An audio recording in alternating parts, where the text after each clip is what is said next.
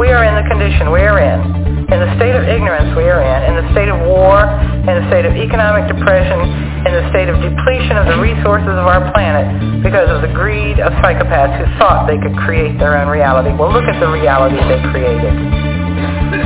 You're listening to SOTT Talk Radio, the world for people who think.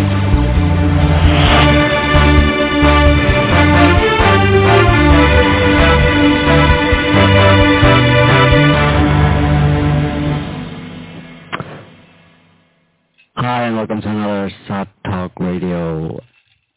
I'm Joe Quinn. With me in the studio today are Niall Bradley. Hello. Jason Morton. Hello. And Pierre Lescaudron. Hello.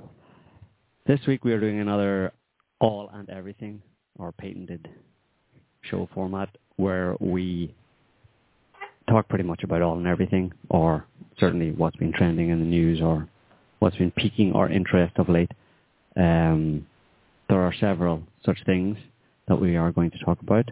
Um, probably one of the the more sensational sensationalist uh, uh, topics that we have is, uh, or more popular topics, let's say, is uh, is the Russell Brand uh, interview uh, with Jeremy Paxman, a British kind of British TV pundit who has a Mm. long history of grilling politicians and you know supposedly you know giving them a hard time and getting the truth out of uh, corrupt, lying politicians. This is Jeremy Paxman and Russell Brand, who is a uh, he's a originally a comedian slash actor slash social commentator slash celebrity slash I don't know. He's a bit of everything. Yeah. So he was interviewed by this Paxman character, and he had a few interesting things to say, and it has generated quite a lot of um, uh, commentary on social media sites, on Facebook and on Twitter, and on uh, quite a lot of alternative media news sites have carried his interview. Uh, he also followed it up with a um, with an article in the uh, the New Statesman magazine that he was editing. The article actually Oh, it was before. preceded, Oh, and yes. that's supposedly that's why That's he why he brought got on the show. to discuss it. Yeah. Yeah, so in the state in the, in the article on in Statesman, he says pretty much more or less the same thing that he said in the interview. So it's just a a, a repeat. Um, so we're going to be discussing that as well as other more events of a perhaps a more global nature uh, in the form of um, well, we had a lot of this past month of uh, October. We've had a lot of or can the the um, the earth changes, the weird weather, the extremes uh, on our planet in terms of the climate have been continuing as they have been uh, for months and months and well years now. So it's kind of you know every day, every time we do one of these all and everything shows, there's always a bunch of weird weather Mm-hmm. And stuff, and it does tend to repeat, but it bears repeating that that it is repeating uh, every month, month on month throughout the year. Well, what what makes it newsworthy as well is is the change. You, you can actually just with casual browsing. I mean, you would need to do some serious research to come up with figures, but I I'm pretty sure that from what I can see, it's newsworthy because you can see the scale of things getting worse and worse week by week. Yeah, I mean, there was a time when we would actually go, "Oh, oh, did you hear about that? There was another fireball scene."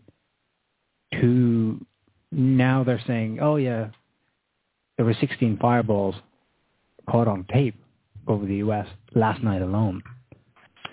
yeah, the re- repeated observation helps to uh, define trends. Is this phenomenon on the increase? Is it stable? Is it decreasing? And to uh, to define the trends, you need a, a long enough observation. And those last months have shown that uh, most of the weather change, cosmic change we've been uh, mentioning for years now are following the same uh, increase pattern. Uh, yeah.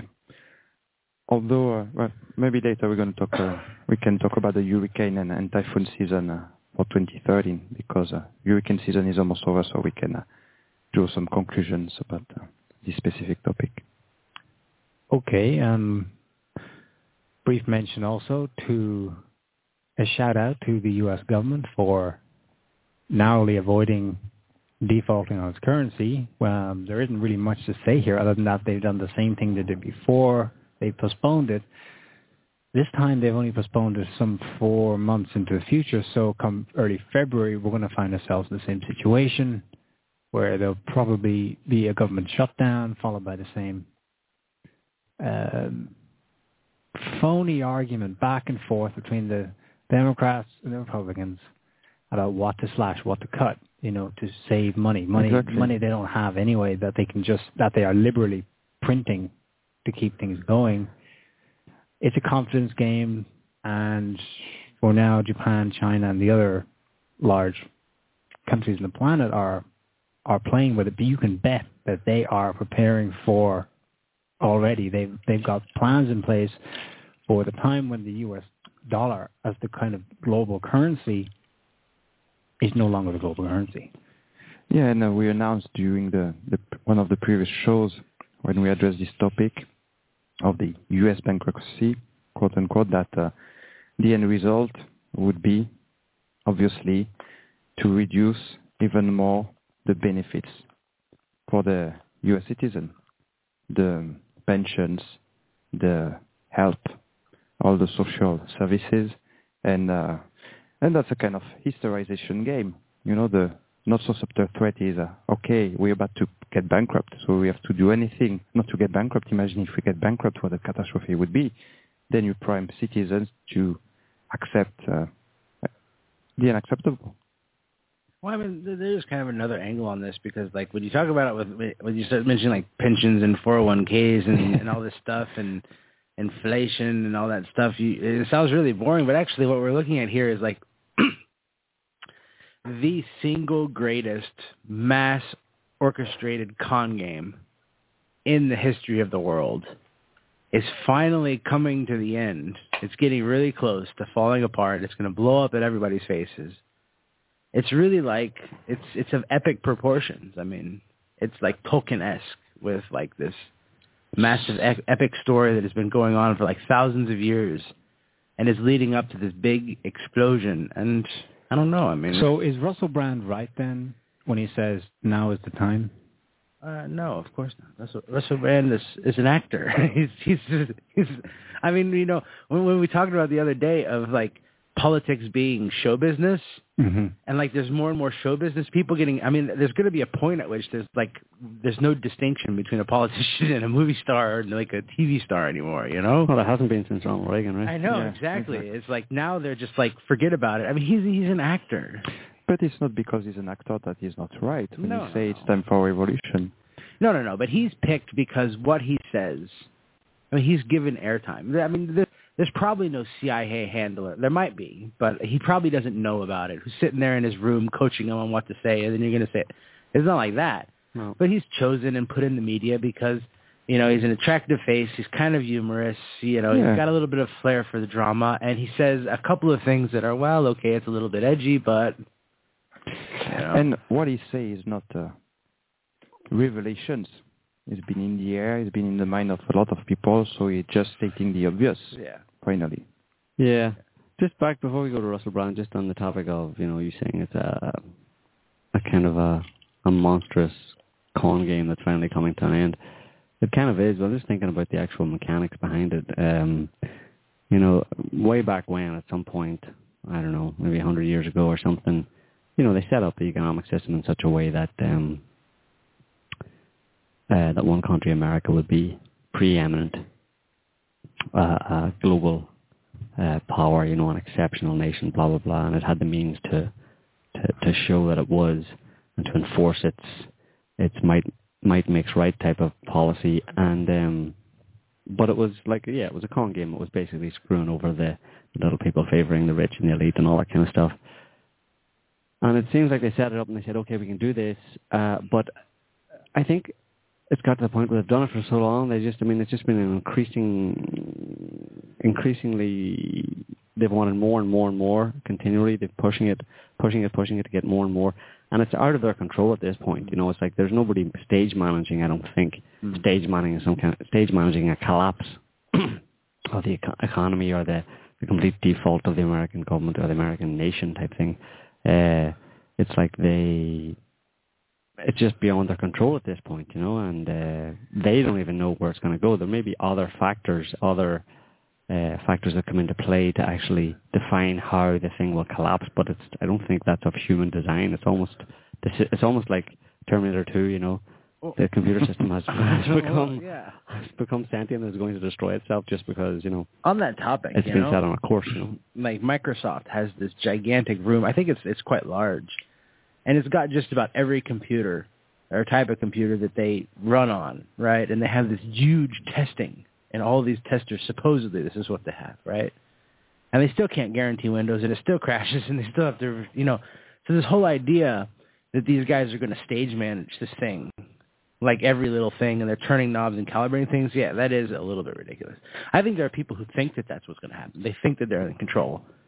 But I mean, the best laid plans of mice and men, Mhm. you know. and some control to some extent in for some crises, some bubbles. I mean, there are evidence of uh, stage managed uh, uh, financial bubbles. But I think what Joe said, uh, Well, when I say stage it's- manage, I don't mean I don't mean I mean greed. Stage manages something in the sense that greed is the over overarching principle that is that is pushing the whole system in, in a certain direction. But at a certain point, that greed will collapse in on itself, and it's that process of collapse that the greedy people don't really control. It's just you know Mm. they they may see it coming and may kind of try and get as much out of it before it happens, and they'll have a heads up before the ordinary people. But uh, as far as how it's going to affect the entire planet or a large portion of it, I mean that's anybody's guess. I, I, Still up in I mean, there are several kinds of collapse. I mean, there are manufactured collapses. Real estate in 2008, uh, new technologies in 2000, etc., etc. And there are some other collapse or collapses that are not engineered, uh, at least by uh, by the, the elites. But what you say, I think it's important. It's not black and white. Uh, you can very well have a, a situation, a collapse, where the elites in power do not control what is going on, but uh, I don't know what, what it is about them that control them that might control the situation and pull the plug at the optimal moment for their plans. That's not mutually exclusive. There's Yeah. control and no control, depending on which level you, you deal with. But isn't that always kind of like the, the sad hope of it all? Is that somewhere there is someone powerful enough to be in control. Like even if you're, even if you want to talk about some kind of god or something or some demonic, whatever, the devil, who knows? But at least there's someone driving the car. You see, but the Yeah. whole idea that we might be careening towards a cliff Yeah. and there's nobody driving the car. That's what's going to screw people over in the end because when the curtain gets pulled back and people realize that there is nobody in nobody in control, you know, of a collapse, let let's say, that the elite will just say, well, listen, you know, uh, yeah, things have changed here. Uh, we're just gonna, you know, cover our own asses type of thing, and whatever happens, happens. Sure, they'll react to social unrest and stuff like that, but the cause of the social unrest, that the, the, the conditions that create this mass social unrest, say an economic collapse, you know, no food in the stores, no pensions being paid, whatever, no government, you know, uh, paychecks being issued, no food stamps, for example, which there have been signs of, like food stamps uh, being cut off to certain people in, in, in recent weeks and stuff. That kind of thing, I don't think is planned. It's just a, s- it's symptomatic of Yeah. just intense greed pushed to a limit where it's just not sustainable anymore, and the whole thing It's like a starts virus. to you know? spring leaks. I mean, I'm sure a virus has a kind of plan, but I don't think that things are really going to end up the way the virus plans. You know, Exactly. It- He's like, oh, let's take everything over, and it's Mm. like, yeah, but then he'll die. Well, it, it has a design, it has a function, Yeah. and within a set of parameters, they will act on the host in a certain way. You can predict the range of things, but that's the extent of it. Well, At it's a like certain in, point, the person collapses and dies. it's like in Ponerology, the, the famous quote that we've repeated often enough from Ponerology, where Lobaczewski says that the uh, the virus doesn't know that it would it will be consumed or destroyed in the flames uh, that burn the body that it has ultimately killed, but it too will be destroyed. You know, so And at the same time, when you look at history, you see some plans Mm-hmm.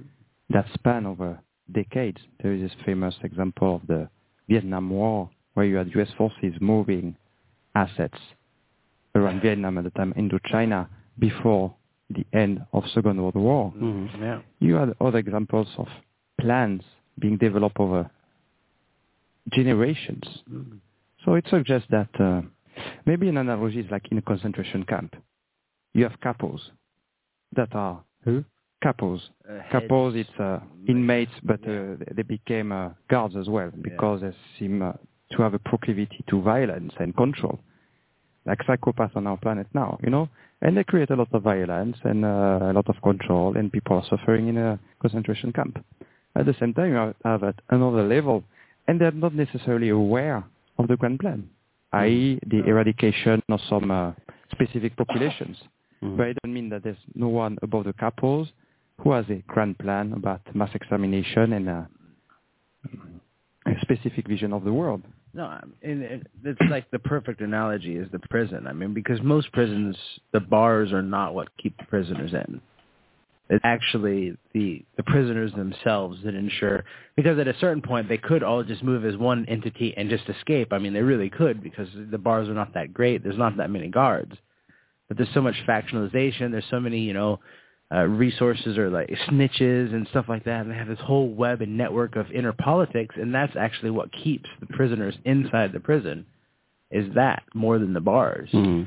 And the same is true for life. What keeps it's, a yeah, and it's a kind of a key point in a way um, for those who are into conspiracy theories, trying to figure out uh, what's really going on. who's on first? Yeah, all that kind of stuff. You know, because obviously there are conspiracies. People do conspire together to do things, but um, there seems to be, for me, there's a kind of a division between people who think that there's no conspiracies, uh, that it's just incompetency or just this is just normal life, and then people who think that there is this overarching controller that or group that's controlling and controls it over long, long spans of time, you know. But that seems really implausible because if you look at all the stuff that's happened over the past, you know, look at, of course, the past 100 and, 113 years, say, since the beginning of the 20th century. If you look at all of that and you see things that have happened and the way human society has degraded, you would be you would be could be forgiven for thinking that someone somewhere at the beginning, say of the 20th century, said, "Listen, human society, let's amass wealth into the hands of a few people, take it away from the, the, masses of ordinary people. Let's make the ordinary people sick. Let's feed them really crappy, unnatural food. Uh, let's um, you know, let's tell them the things that are that are good for them or bad for them, and vice versa. Let's get them addicted to consumerism. Let's get them addicted to selfishness. Let them, you know, make it a century of the self. Let's do all the things that are against human nature, that are kind of kind of anti-human nature. Because if you you know when you look at it, that is, is more or less what has happened. So it's not hard to say, well, maybe someone planned that. But then it's really hard to find a plausible uh, explanation or any evidence for someone being able to plot such a scheme and carry it out through a, a few generations. Uh, like the p- original people who came up with it died, uh, not you know within you know the first kind of after the first 30 or 40 years, they were dead, and somehow they had to pass it on, this same plan, and people had to be committed to it and Right. carry it through to its ultimate conclusion.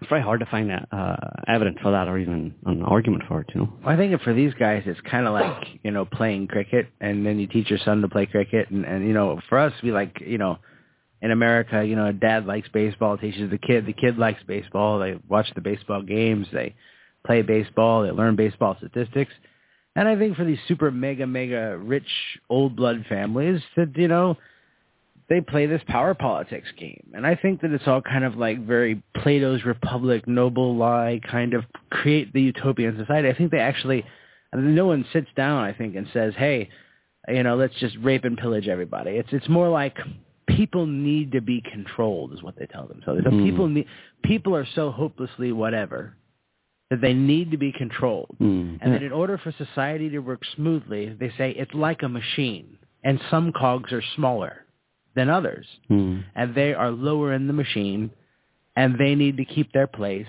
and they can't be uppity and start thinking that they're going to be over here, over there, and they want to keep society like a fixed machine with this lower base of all these cogs doing all their things. And that stagnates society, that destroys society, that oppresses the spirit of societies, and of course, ultimately, it fails because it's a really stupid idea. But the other, the other question then in that though is that aren't these people just ordinary human beings as well? Okay, they can, can be greedy and stuff, but they really seem to have pushed it to a point where they've really destroyed it, and they they seem to have this uh, unnatural uh, level of greed and selfishness that would posit that you know because you think left to their own devices, these people can have control. I mean, you look back at history, and there's loads of ways that they could have had large amounts of control, large amounts of wealth, without doing the kind of crap that they've done to really screw things over. So it's almost like there's a destructive principle in Yeah, there somewhere they want to destroy. They don't just it's not just greed and me me me, but they want other people to suffer at the same time because it seems like like that would be a requirement to, to get to where it Yeah. today. You know. Yeah, well, that's backed up by looking at individual cases. And it's very, very hard not to come away from seeing that along the way, part of the motivation was that they enjoyed it. Yeah.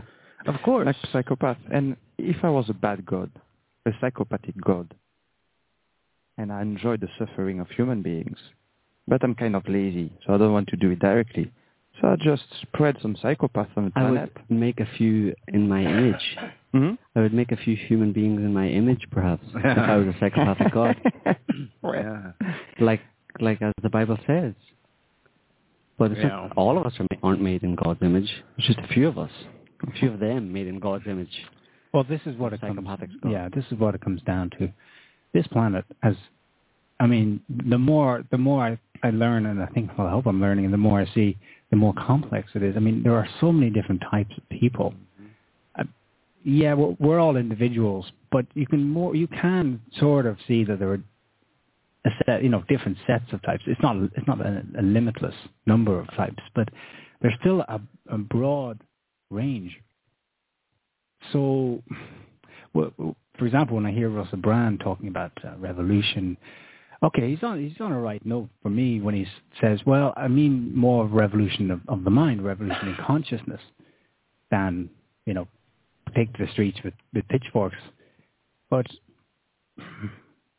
a revolution for one person can mean something very, very different Right. for the next person. And in fact, Lobaczewski in Ponerology warned about this, um, revolutionary ideas and how they, they take seat in different minds depending on that person's character. And his, well, a revolution has two meanings. There is the the meaning we attribute to those historic events, the French Revolution, the English Revolution, and uh, in astronomy, a revolution is Yeah, the rotation circle, you know? of a planet, and uh, between the moment it's in uh, location A, and then time it goes back to the same location, which is ironic because when you look at history, most so-called revolution led people to be under an oppressive regime. Yeah. There is some change that leads to another oppressive regime. Right. Meet a new boss, same as the old boss. Mm. So it's more uh, an astronomic revolution than a social or economic or human revolution. What's depressing about that is that at this stage, that's the best that's on offer. You know, I mean, I I would go for uh, evolution um, that ultimately results in the same kind of system being put in place, but at least with a revolution, you would have an opportunity for things to change, to get rid of some of the evildoers and stuff, even if other evildoers come along afterwards, Yeah. because I really don't see any other option. And if it's either living, continuing to live in the system that we've lived, that we have lived under and are living under, and just watching it get worse and worse to the point of self-destruction, or having some kind of mass unrest where at least it gives you, you know, a couple of years of breathing space or a few Well, you know, there's this, this misattributed quote to Einstein. I don't think he actually said it, or but there's this whole, you know, the definition of insanity is performing the same action repeatedly Hmm. and expecting a different result. Yeah. And so you have to ask. I mean, I think that uh, what I would envision for for human society is for them to fix this particular problem without having to have a revolution because Mm. the revolution has never solved it. It's never ever led to something better. I mean, like even when we talk about the fall of the Roman Empire, right? I mean, you know, that's this whole big problem, and all the assassins got killed and stuff, and there's was just running around these purges and all this stuff. And what did it lead to? You know, an even worse system of government was installed. The imperial Rome was in. I mean, Mm. it never leads to anything good. You know, the American Revolution didn't particularly lead to anything good. You Mm. know, And- I mean, because right after the American Revolution, there was the Whiskey Rebellion, and Mm. And and Joe said something uh, important. I think he said, yeah, at least this period of these few, few years of social unrest Mm. give you this uh, peace of mind or Breathe, breathing space. breathing space, breathing Right. space, and that might be the main purpose of so-called revolutions to generate hope in people, hope Yeah. of change, and then so much violence. Then after the revolution, they say never more.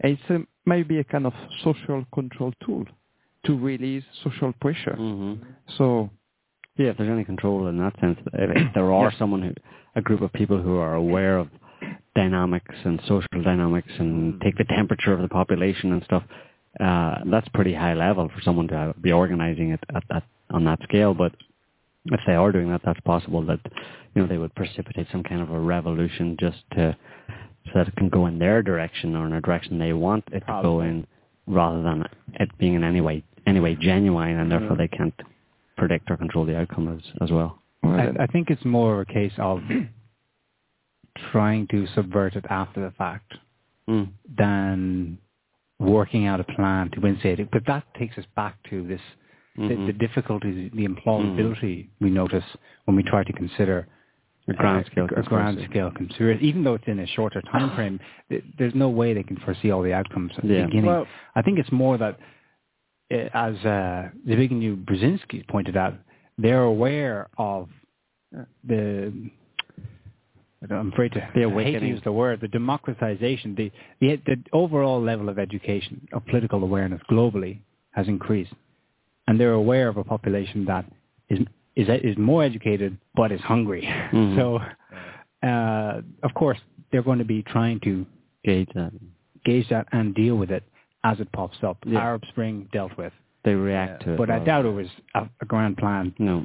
Well, and you don't need a grand plan. If you see revolution solely as a tool to release social pressure, you let social pressure increase. You're happy to have people like uh, Russell Brand who push for for this quote unquote change, and you join the bandwagon and just you just have to twist the conclusion because all the diagnosis can be true, and it's true. What Russell Brand is saying is true and uh, all this anger can be uh, is legitimate, and uh, this desire for change is legitimate. It's deep inside a, a lot of us. So you let it go, but just at the end, the conclusion Yeah. or the medicine to address the symptom is twisted. You just need this one percent of lie yeah. to make this ninety nine percent of truth collapse just at the end. You twist it like they did with the look at the French Revolution. What what followed the French Revolution? The terror. That was uh, one of the worst, the darkest page of history. That was much worse than aristocracy that preceded the revolution for centuries.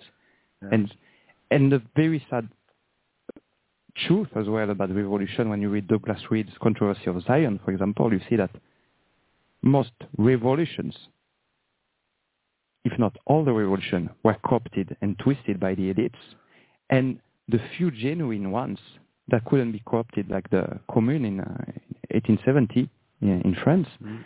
were repressed in blood, killing thousands of people. So um, I'm wondering if in history there is one case, one example of a genuine revolution started for people and that benefited the people. It's very sad, hmm. but I don't see one. But but I think that also kind of like presupposes that that revolution must necessarily be some natural human tendency. What if it was never really a natural human tendency? What if it always was this kind of like stopgap, let's relieve some pressure type of stuff Mhm. is always kind of in, in a certain way manufactured. But I was going to say on what you were saying there about the, you know, you don't have to control everything. I mean, the fundamental principle behind Aikido is essentially that you don't worry about like 99% of the force coming at you. It's there is one point that you just have to like push a little bit and the person flips over, falls over, trips and this that, and the other thing. So it's all about finding that little point, that little pivot area where you can push or pull or kick or punch or whatever it is you're going to do. And that's the core of the whole uh, of the whole philosophy. Is there you don't need to worry about all that other stuff. And psychologically speaking, it's very easy to spin the things when you reach the conclusion after years of months of revolution because the population is hysterized. Mm. Yep. There's been killings, there's been murders, Yep. and people are don't see anymore. They're blinded by their emotions. The problem is that, as I see it with revolutions, is that revolutions require leaders. Someone to lead the revolution or someone comes out of the revolution of the mass of people who revolt. Some leader or leaders emerge.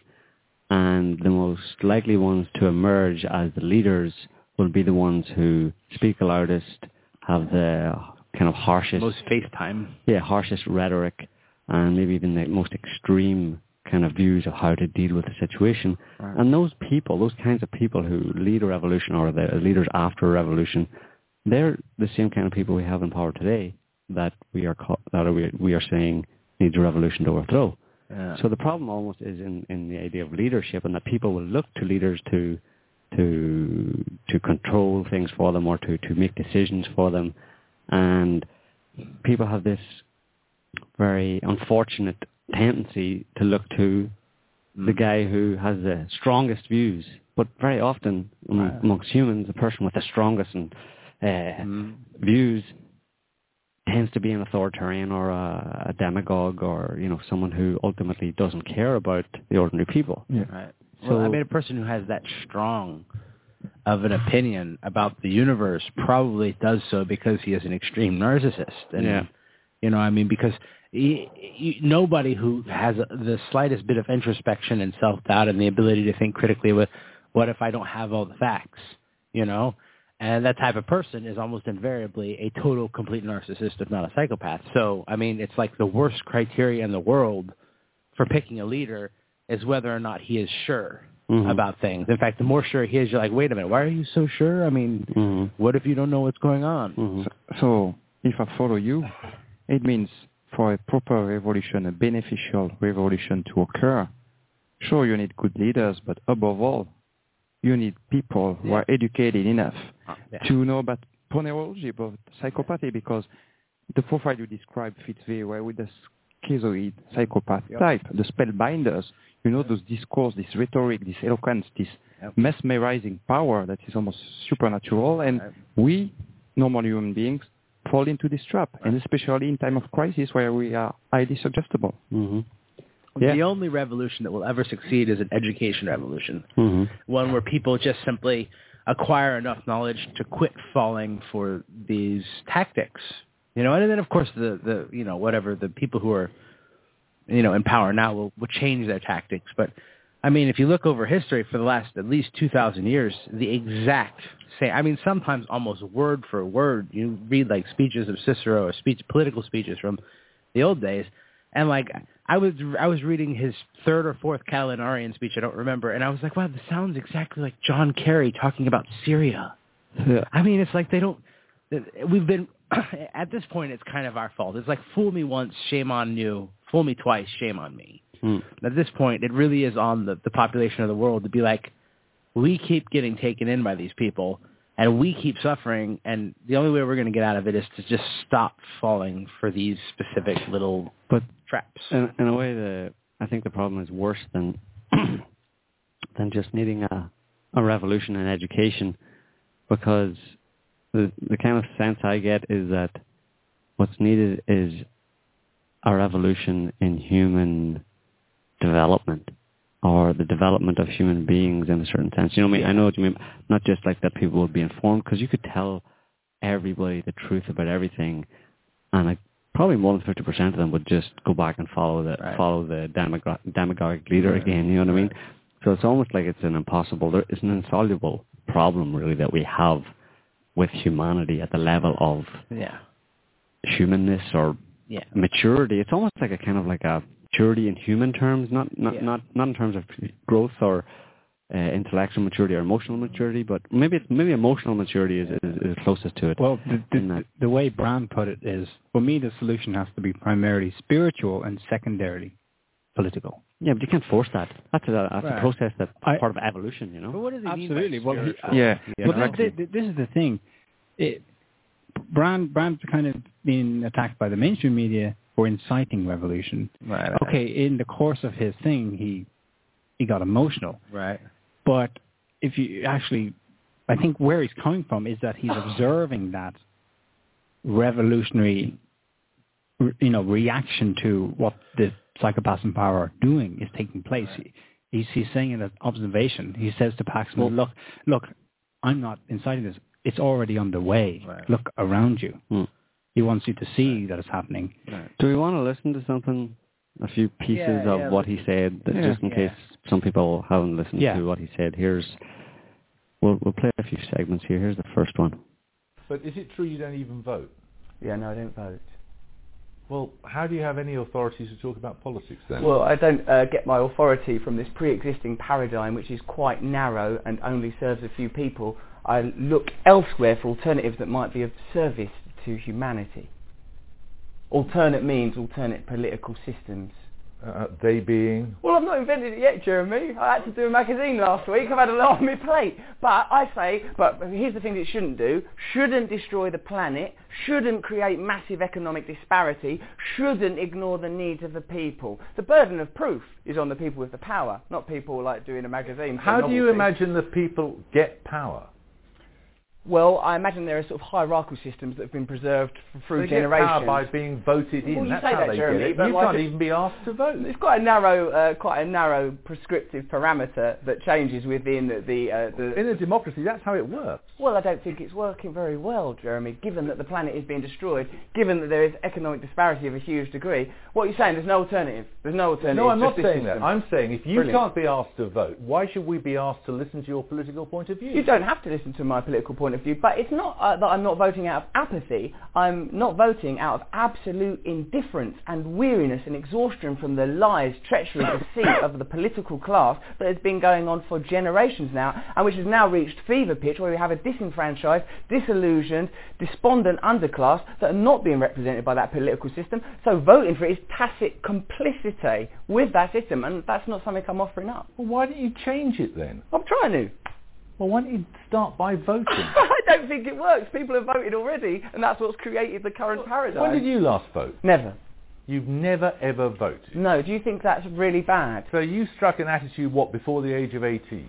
Well, I was busy being a drug addict at that point because I come from the kind of social conditions that are exacerbated by an indifferent system that really just administrates for large corporations and ignores the population that it Well, was you're, voted blaming in the, to serve. you're blaming the political class of the fact that you had a drug problem? No, no, no. I'm saying I was part of a social and economic class that is underserved by the current political system, and drug addiction is one of the problems it creates when you have huge, underserved, impoverished populations. People get drug problems and also don't feel like, uh, like they want to engage with the current political system because they see that it doesn't work for them. They see that it makes no difference. They see that they're not served. I say that the doesn't work for apathy... them if they don't bother to vote. Jeremy, my darling, I'm not saying that the, the apathy doesn't come from us, the people. The apathy comes from the politicians. They are apathetic to our needs. They're only interested in servicing the needs of corporations. Well, I mean, like, you can't argue with that. But- I mean, it's but true, the- no? Yeah, Yeah. but at the same time, it's like a series of kind of truisms in a Mhm. certain sense. I mean, where was the actual? I mean, to be honest, it, it sounded to me like he was basically reading off like something that he had just.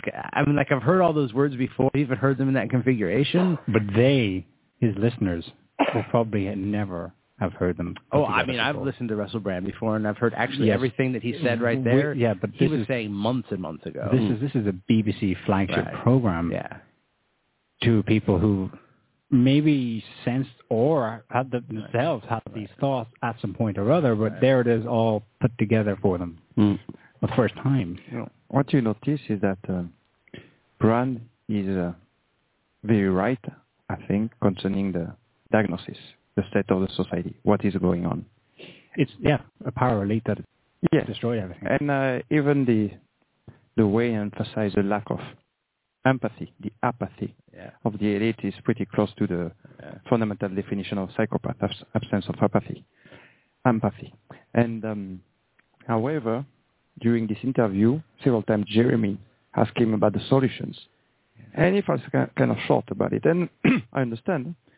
But if I was member of the elite and I feel that the social pressure is going a bit too high, so we have to release the pressure, so we need a quote-unquote revolution, I would promote this guy because uh, he pushed this legitimate anger, this uh, legitimate frustration amongst the The anger population. dollar. Okay. It's a huge dollar. And but for the for the treatment, But there's there's no he doesn't prescribe any solution. So maybe there will be a second leader, a consultant that will But help him notice- define the new policy that will not be. But you so also new. notice that there were two conversations going on.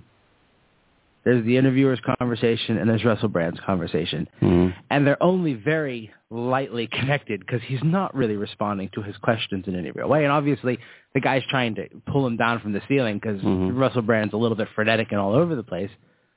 But he he wasn't. He was he he had a spiel. You know, that's what I'm, I'm just playing the devil's advocate a little bit here. Mhm. I have to be honest. I'm a little bit of devil's advocate because I like Russell Brand and I like what he has to say. Well, there's more, more as well. but I just wanted to say that like he's going off on this spiel and it's not always completely connected with what he's saying.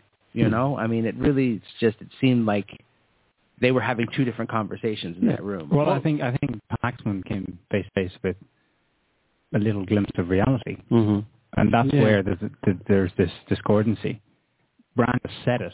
Now I've looked back at some other Mm. things he said in in, in chat shows, to in other interviews, and you, you get you get the sense that he's dropped hints all over the place. This isn't just completely out of the blue. No. This time though, he just said it Well, here, here, continuously. here's the thing. There's something Pierre just said uh, that he, what Russell Brand has said in this in that few minutes was was was true, accurate, and that uh, you would promote him.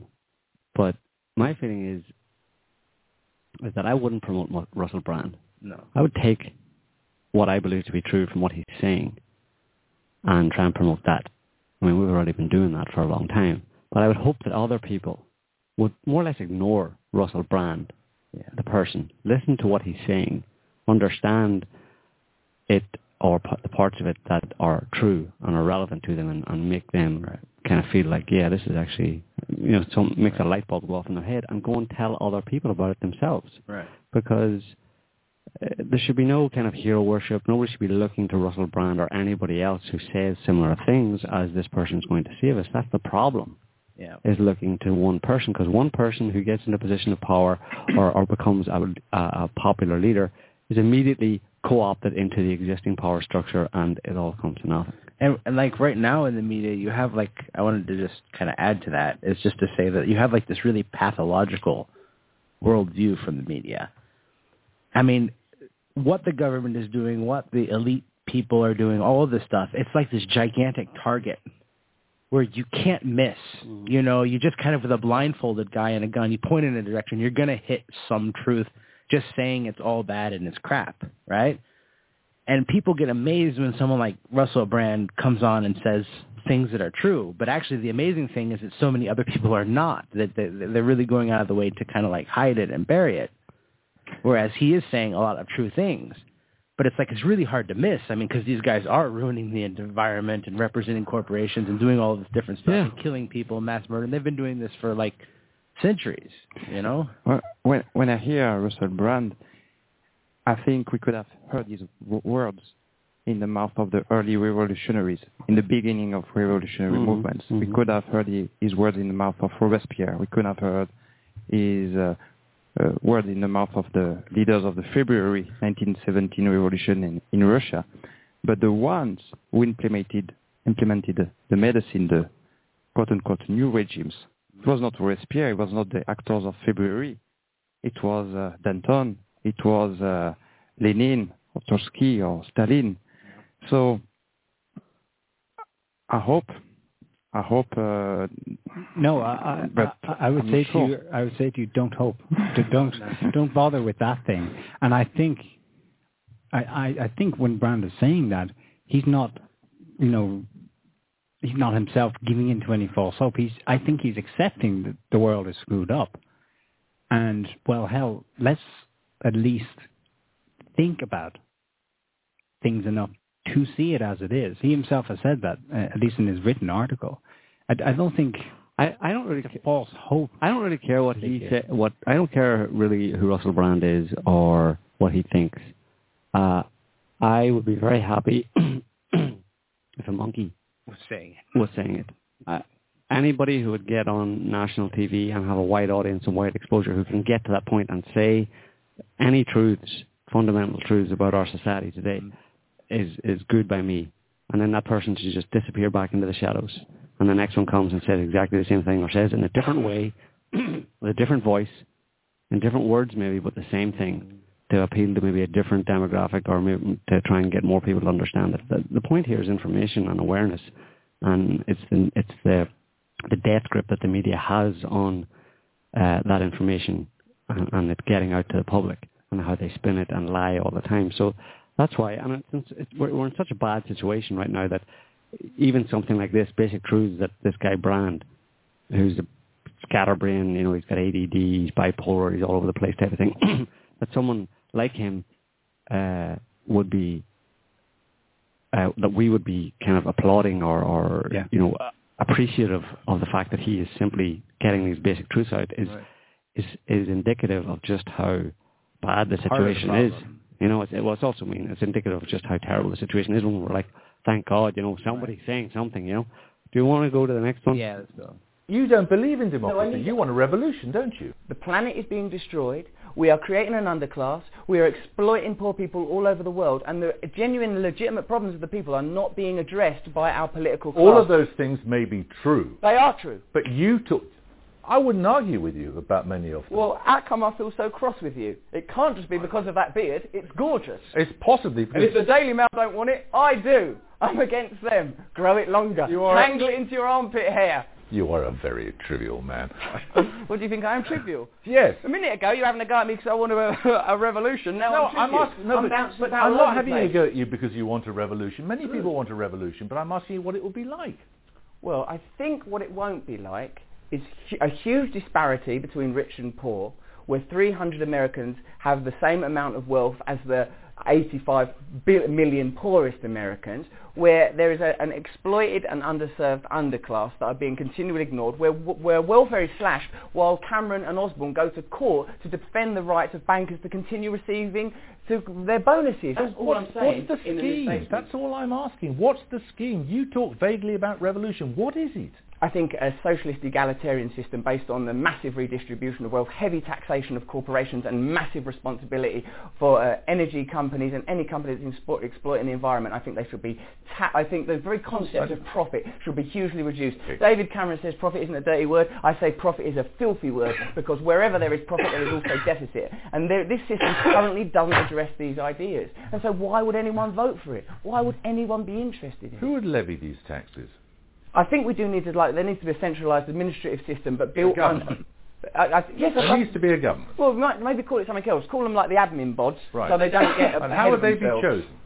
Jeremy, don't ask me to sit here in an interview with you in a bloody hotel room and devise a global utopian system. I'm merely pointing out that the You're current. calling for revolution. yeah, absolutely, absolutely. I'm calling for change. I'm calling for genuine alternatives. But there are many people who would agree with you. Good. The current system is not engaging with all sorts of problems. Yes. And they feel apathetic. Mm. Really apathetic. Yes. And, but if they were to take you seriously and not to vote, Yeah, they shouldn't vote. They should. That's one thing they should do. Don't bother voting because then when it reaches, there's a point. So these little valves, these sort of like little cosy little valves of recycling and Prius and like you know turn up somewhere. It stops us reaching the pit point where we think, oh, this is enough now. Stop voting. Stop pretending. Wake up. Be in reality now. Time to be in reality now. Why vote? We know it's not going to make any difference. We know that already. Well, that's true. The last Yeah. point, anyway. Right? I mean, everybody must be able to understand that, or see that, or recognize that as as true. Um, Yeah. Well, Well, not everybody, let's Um, say. I think that, that that particular segment actually won me over a little bit more to his side because even though he does go off on this very very simplistic and naive, oh, let's just tax corporations and you know stuff like that, he does at one point say like, why why why do you expect me to come up with a, a utopian governmental system in an interview in a hotel room? And that is a fair question because whenever anybody comes and complains about the things the way they are, they say, well, how you do it? hmm And if you don't have a damn good answer I and. I could fix every single problem, oh, then you don't have any right to say anything. Yeah, you you come across that a lot, you know, and Well- it's ridiculous. It's, it's akin to saying, you know, someone's being, you know, a child's being beaten in the street by by by an adult, Yeah. and two people are watching, and they say, you know, well, somebody should. One of them says somebody should do something about that, and the other guy says, well, well, hang on a minute. What are you going to do afterwards? Are you going to take the guy to court? How are you going to prosecute him? Are you going to take pictures? I mean, what? How are you going to deal with the after effects of it? And they'll sit there for another few hours talking about it, Yeah. and not come to a conclusion. Say, well, listen, yeah, it's too too difficult, you know, to really figure the whole thing out. So let's let's not bother helping the kid out right now. It's But- stupid, you know. He, when people notice a problem and they say it, you're fully entitled to point out the problem and that the problem is very bad and should be removed, you know, the the, the excesses should stop, the corruption should stop, and I don't have to have to have an answer as to how I'm going to formulate the whole system afterwards Yeah, it reminds me. to say that. uh, but he, he did actually get to the well, at least at least at the, the socioeconomic level, he did actually hit the nail on the head, Right. because that is how things have been adjusted for the benefit of all. Real wages rise. Uh, there are dem- improvements in, democ- in the rights Right. of people when things are regulated. In other words, when psychopaths are clamped down. And part of the problem that got us into today's mess was the deregulation. It's a very particular uh, brand of economics, laissez-faire economics, which really means let laissez-faire, let the psychopaths do whatever they want. That's how we got the situation. I don't. I don't know if I agree with that statement because look at France. Like France. Well, historically, this is the case. Look at communist uh, Russia. yeah, You have a highly regulated system, but in the end, it's actually worse. neoliberal or communist, in both cases, you have a small elite Yeah. with a different name, a different brand that exploit the masses. So more regulation, less regulation, I don't think it addresses the, the core problem.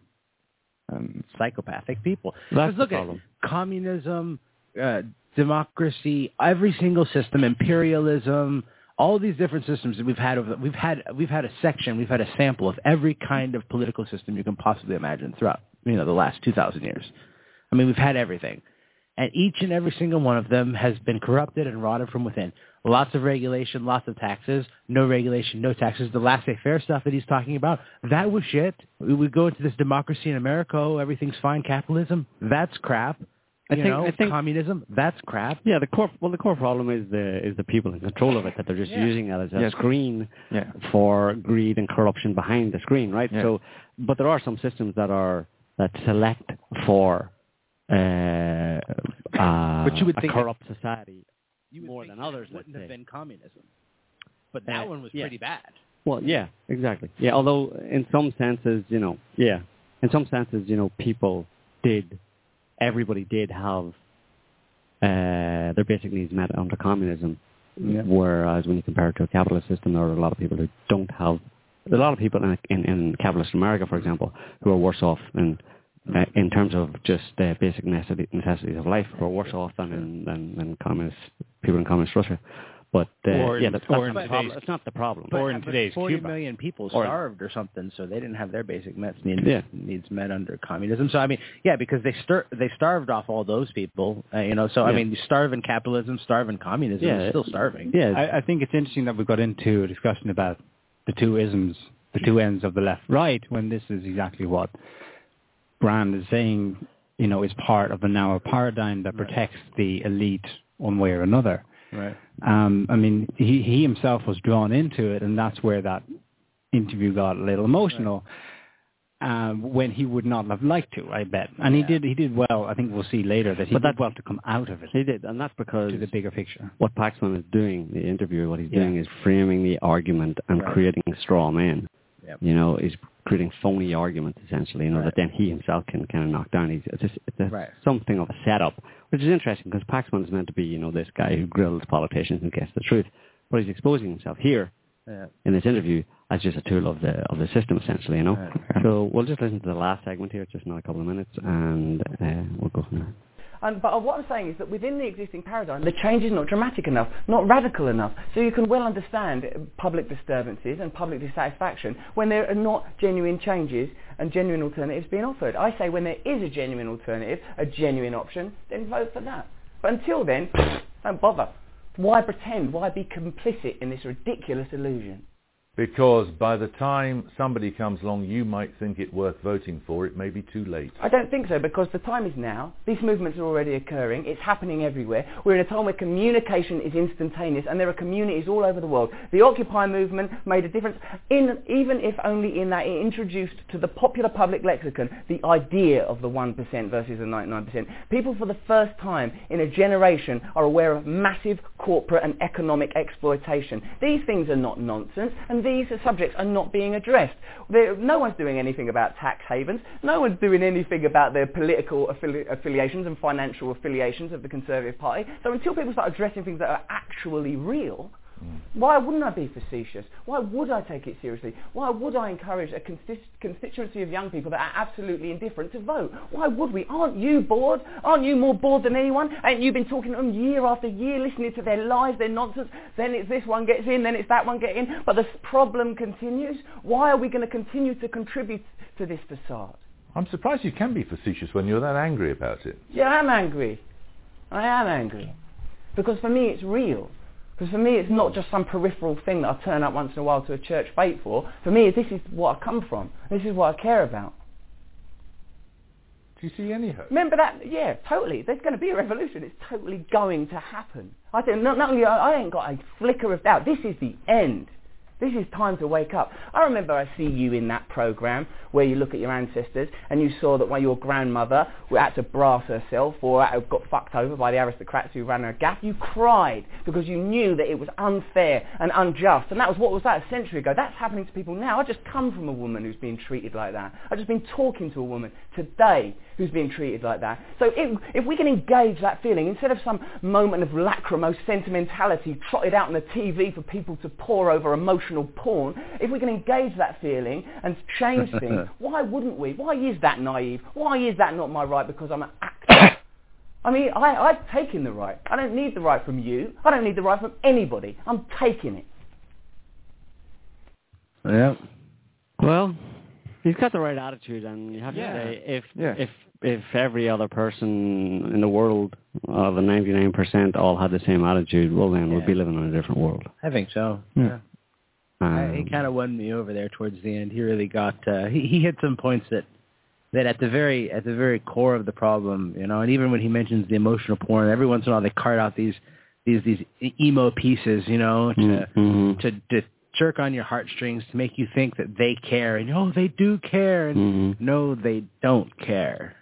Yeah, I, I think he's uh, he sounds very genuine and Yeah. convincing and, and true, and uh, what he says right on the mark.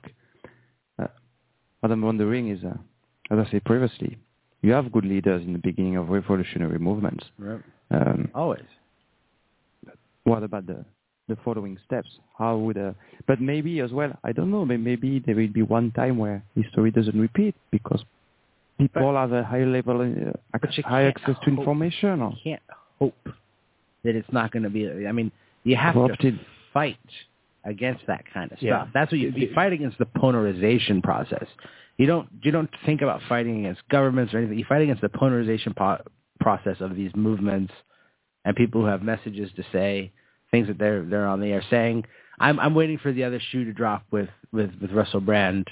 Uh, either he's going to sell out or he's going to get killed or something like that. I'm just I, I'm just waiting for Yeah. that sort of like that cue that you know when something's gone a little bit too Yeah. far and they've decided they're tired of him because he does say um, a lot of things that like Joe was saying where it's just you know it's just good that he's saying the words because there are people who are hearing those words and hopefully they're going to plant a seed in their mind, you know? And that's the best you can hope for, is that some seed's going to land in somebody's head and they'll wake up to the, as he's saying, the massive inequality and the disparity of wealth and, you know. Where did they give him uh, airtime on BBC? Well, he's done. He's he's been interviewed before on the same show a couple of times with Paxman, so they would be on personal, personable terms. Yeah. He's he, he's a fairly well. He's a big, fairly big celebrity in the UK. Um, he's now living in the US, where he's not so much of a well-known celeb. But um, why? Well, he's. I guess he's funny. I guess he draws attention. I guess he sells because he himself seeks attention, Mhm. and he's he's not ashamed of it, and therefore that's that's good. That pulls in an audience, you know, controversy and attention. There may have been an angle where they were uh, in the, along the idea of the pressure valve, you know, giving people a voice, letting off a little bit of, a little bit of social pressure. Right. They may have someone may have selected him because he's a comedian, Yeah. thinking that he would be able to broach these topics but make them funny. Because very often comedians, like look at Jon Stewart and stuff, Yeah. you know. I don't know how on the Daily Show in the US, I don't know how effective he is. You know, he says a lot of true things, but Right. he plays it up so much and he pitches it in such a comedic way that it loses its edge. People can assume that it's not real almost because Right. they're laughing at Yeah. it, you know. So maybe Brand was seen as a as fairly safe in that way because they expected him to be just everybody to see him just as well, he's just this comedian, and so therefore everything he's saying is more or less a joke. It's not real. Well, I think it tells a lot. I mean, in times of old, the court jester Right. W- was the one, the only one He's allowed to legitimately, eh, almost expected to tell the truth. to rip That was his role. It was understood. or to And here we are the today. king. It's Yeah. the same Yeah. thing. Yeah, and what Times you say about change. about audience, I agree that Prophet um, rings a bell because in his bio, you can read that uh, there was controversy about his nomination as the speaker for the um, MTV Music Awards 2009. Yeah. Finally, they nominated him as the official speaker, and had audience, the highest audience they ever had since 2004. So what he says might not really fit the doctrine, but at the same time, it's so appealing that he boosts the audience and help generating uh, more profits. Yeah, it, it, we're kind of in a trap here of our own making if, when we're going along this argument. Namely that, okay, it's implausible that things are planned to such an extent, and yet whenever we do hear a bit of truth, it's like, okay, what's the catch? Uh, They, yeah, they clearly chose him and selected him to put him on to make us think something. What is it? And we're we're, we're sinking back into more fear. Right. The very thing that Brand is saying, it's true. get rid of. Yeah. Now's the time. Whatever way you do it. Right. But well, you know, once bitten, twice shy. You know, I mean, and, and there's been so many headpieces and talking heads put up by the mainstream media over time that um Well, who, You know, who just who- playing who, the who, odds. who or what is comparable with this? Charlie Sheen. I would not Charlie Sheen at at some point I think Charlie Sheen started to be that way and then he totally went come on bro I've got tiger's blood and stuff you know I'm by winning you know I mean that guy was he really did kind of tank There But, was one. um, there there's was- like this was it Ron Paul at some point? point and um Yeah. there's been a couple of like Kucinich I can't remember the guy's name now he's one of the Dennis Kucinich, yeah. or something like that. And they put these guys up, and then you're just like, I don't know, should I? What should I do? You know? Well, mm, There was this guy I mentioned in previous show, but that's a French comedian Coluche, who is probably not very famous beyond the, the French borders, but Yeah. he had the, the same speech. He was very funny. He was extremely popular. He he was candidate for the presidential election. He had a high percentage. He, he was he got pressure to, to to cancel his candidacy because he became a threat. And when he started what is called a resto du cœur, you know this, there was a lot of there's a lot of poor people in France, a lot of people who cannot eat. So he, since the authority were doing nothing, Hmm? what he did, he set up a chain of restaurants, free restaurants, where everybody was bringing food and the poor were eating there. And people who were not rich enough to bring food, they were serving the, the meals. And within weeks, millions of meals were being served. And he demonstrated, actually, something very powerful. He demonstrated that us, the people, we the people, we don't need the elites. We can solve all the problems by- by ourselves. Yeah. But the elites, that the elites who needs us. And a few months later, he was assassinated. Well, I mean, also uh, back on what Niall was saying. I mean, look at Obama. You know, I remember I was in the U.S. when Obama was was was was doing his his his campaign and doing this whole thing, and I remember walking into uh the living room and my uh, my roommate at the time, you know, she was sitting there and she was like all teary eyed and he he won and things are finally going to change. And and even I, for sitting there for a moment, I was saying, you know, this Obama guy, he says he says a lot of the right things. You know, he's talking about change and moving forward and all this different stuff. And for a second, for a split second, I had hope. You know, and then it, it disappeared very quickly because because when I went outside, I saw all these people at these vendors selling like Obama T-shirts, and I knew I was like, oh wait a minute, hold on a second, something something's wrong here. But he's another example. I mean, John Kerry, when John Kerry was against you know Bush, everyone was like, it was like, well, somebody's against him, and he's just, you know starting to say some stuff, and he's and then he does this complete 180, and you're just like. But what about all that stuff you said when you were fighting Bush? Now you're like evil again. I mean, what is this? Mm-hmm. So I mean, there's, I, yeah, I mean, that's not a perfect example, but there's all these people who come out and they say stuff that people Yeah. want to hear, and then they turn around and you know, I think I think part of the problem is here we're we're looking at it from a different vantage point to most of the audience that heard Yeah. this. The criticism being leveled at, at him by mass media is that oh that's negative. It's a very negative and pessimistic view of the world. We're looking at it and saying it's far too optimistic. yeah, you know. We're like he's just he's a little bit too optimistic about all this stuff. Um, Really. And on the second point, I mean, there are two examples, Obama and Kerry, Yeah. very much within the system. Here's Very a guy much. saying, look, forget about it, mate, just walk Right. away. Yeah, It's a dead horse. Yeah. It's all an illusion anyway, that, that whole political scam. Just walk away. yeah, the walkaway dollar. It's very big, big dollar. right, just Jason. dollar. Jason it's a Cynic. big, excellent dollar. that, for those people who don't know, is, is a reference to one of Bill Hicks' uh, speeches, uh, one of Bill Hicks' comedy routines. Yeah. So maybe that's it. He made a nice speech. He said a lot Yeah. of truth. Yeah. It was very convincing. Uh, it seemed very, very genuine. And now let's not uh, hold our breath and uh, There- will tell. But hmm I would like to see like what Joe was saying, which is like him to fade away and the next guy to come out, you know, to keep changing it up and have more people coming out and saying the same thing. Mhm. Instead of us trying to, you know, pin everything on this horse, you know, just another one and another one, you know, a stream of people saying Yeah. stuff. The, the, the kind of questions Paxman leveled at them are the number one criticism that will come out of, let's say, mainstream left, where, okay, you're like what, the criticism that was leveled at the Occupy movement, but who's your leader and what is your manifesto and what precisely are your aims and, and do you have a timetable for how you're going to get there? This, this in itself is part of the old way of thinking. Mm-hmm. Whatever is taking place is organic and as such it will do its own thing.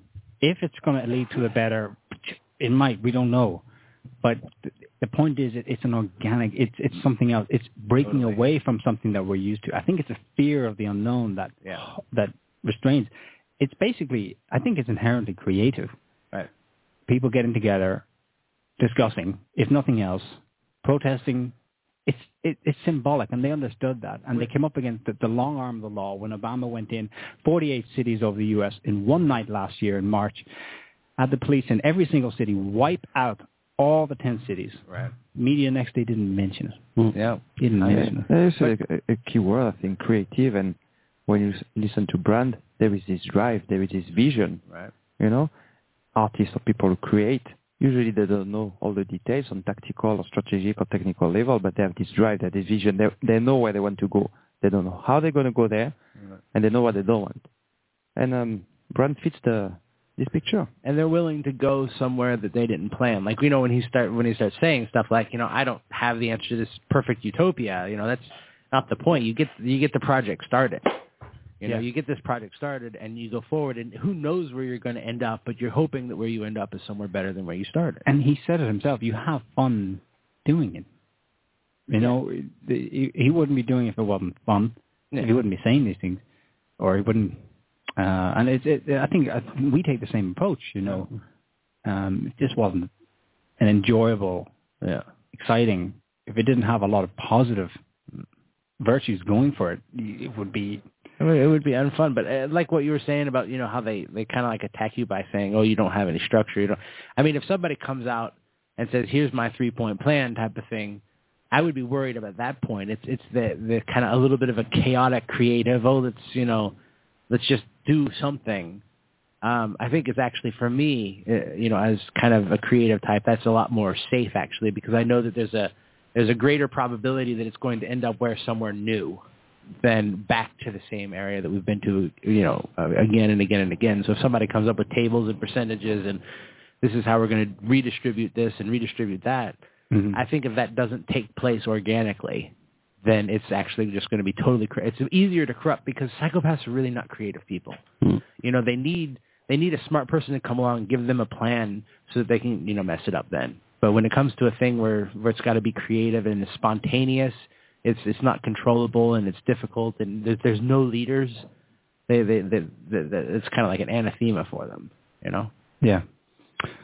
All right, are we done with Russell Brand? Well, just one last thing that kind of might open open it up a bit. Um, I wish there was a way to show our listeners because it's a visual thing. It's it's a s- it's a small short video, and that we have it up on SOTT. It's um, the title of it is time lapse map of worldwide protests since 1979. And what this guy did was he took um, GDELT, I'm not sure what those initials stand for, but he took data on protests that have taken place of all different shapes and sizes for different causes, different movements all over the world, and he he plots them uh, in this short video, and you, you see in front of you a map of the world, and begins. I don't know why 1979, but anyway, uh, you press play and it starts to show. So you get one or two pinging up, maybe one in North America, now one in Europe. Oh, there's one in Southeast Asia. Ping, ping, ping. Now we're moving into the 70s, oh, uh, sorry, into the 80s, and you see the activity going up. Ping, ping, ping. You get more and more protests up into the 90s, and the globe is starting to flash like all over the place. into the 2000s, it's it's so bright, you know. Uh, it's basically a constant flash. The planet is like just one great big flashing neon sign, and then of course right up to today. So there's this, there is this underlying objective, you know, revolution or series of overlapping revolutions. They're localized, they come and go, but the overall trend is uh, going up and up and up. That is a reaction to the increased control from above. Inequality, inequalities, yeah. Um, I think uh, I think Laura Laura has written it really well when she summed up the kind of cycle uh, that if we look back in, in history, what typically happens is things cycle through. So you begin with psychopaths rising to power uh, during the good times. They start inflicting misery and suffering. Then you start to see the masses becoming unhappy and miserable. But rather than they're not because because they lack this knowledge and awareness of how it's being done to them, they suppress this within themselves out of fear. Then the planet starts to express the unhappiness of the masses through climate disorder, uh, which may be related to other cosmic processes.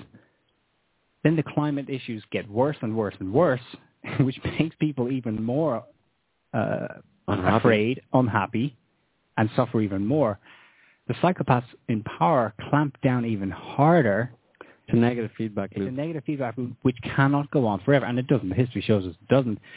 A breaking point is reached, which we are pretty much at, Where things break.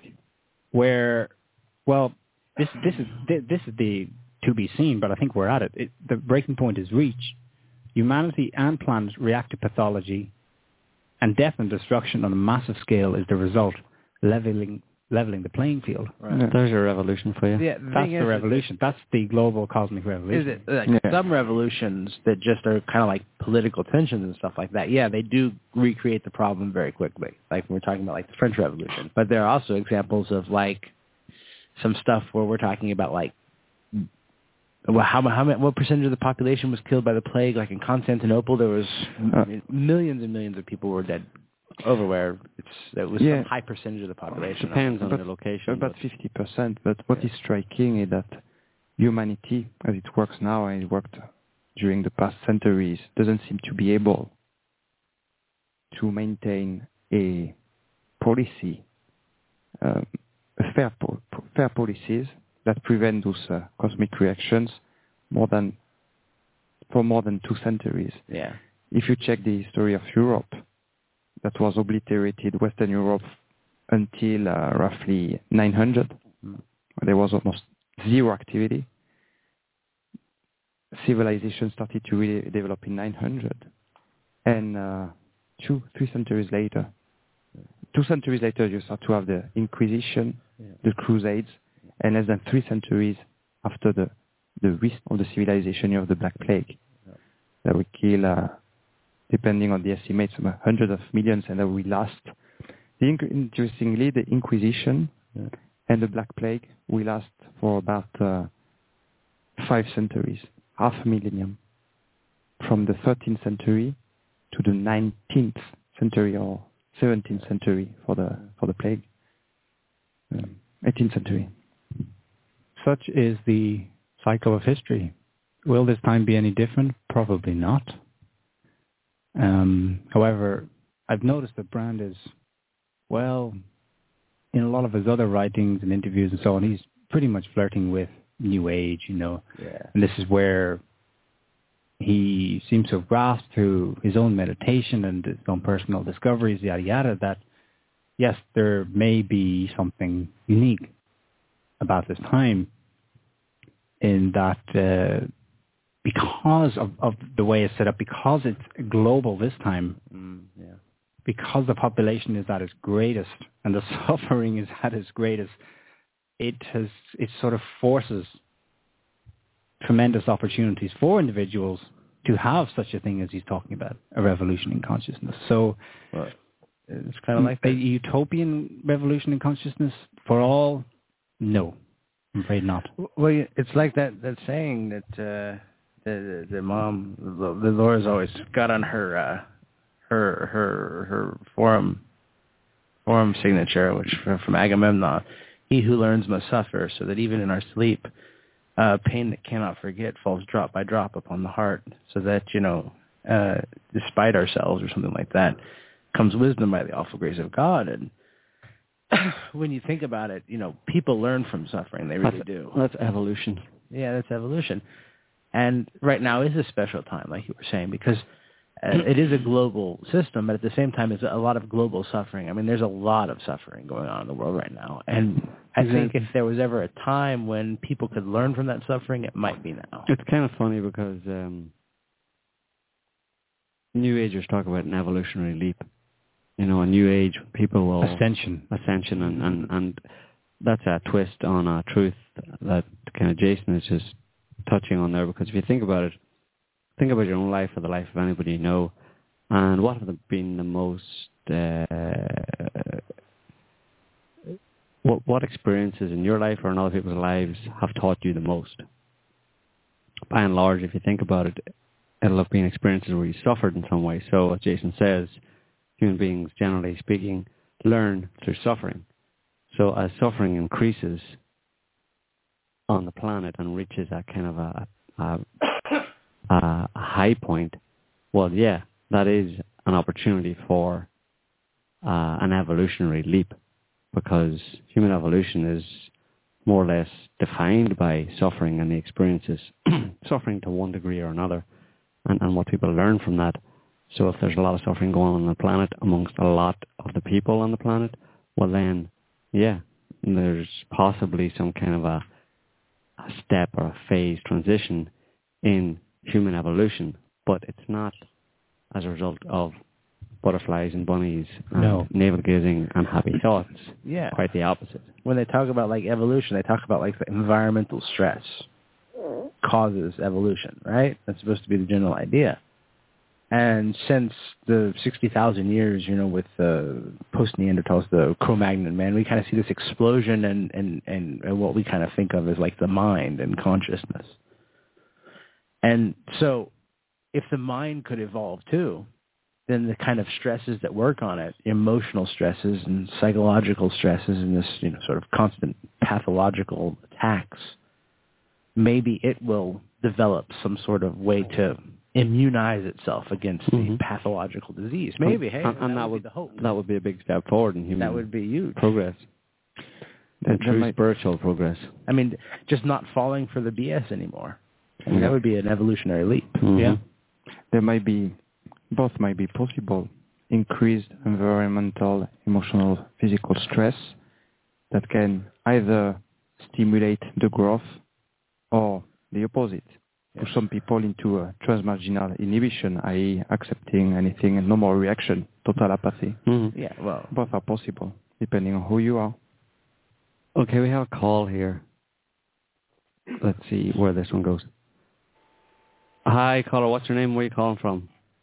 My name's Lori, and I'm calling from Idaho. Hi, Laurie. Welcome to the show. how you doing? Hi, Thanks. Laurie. Hello.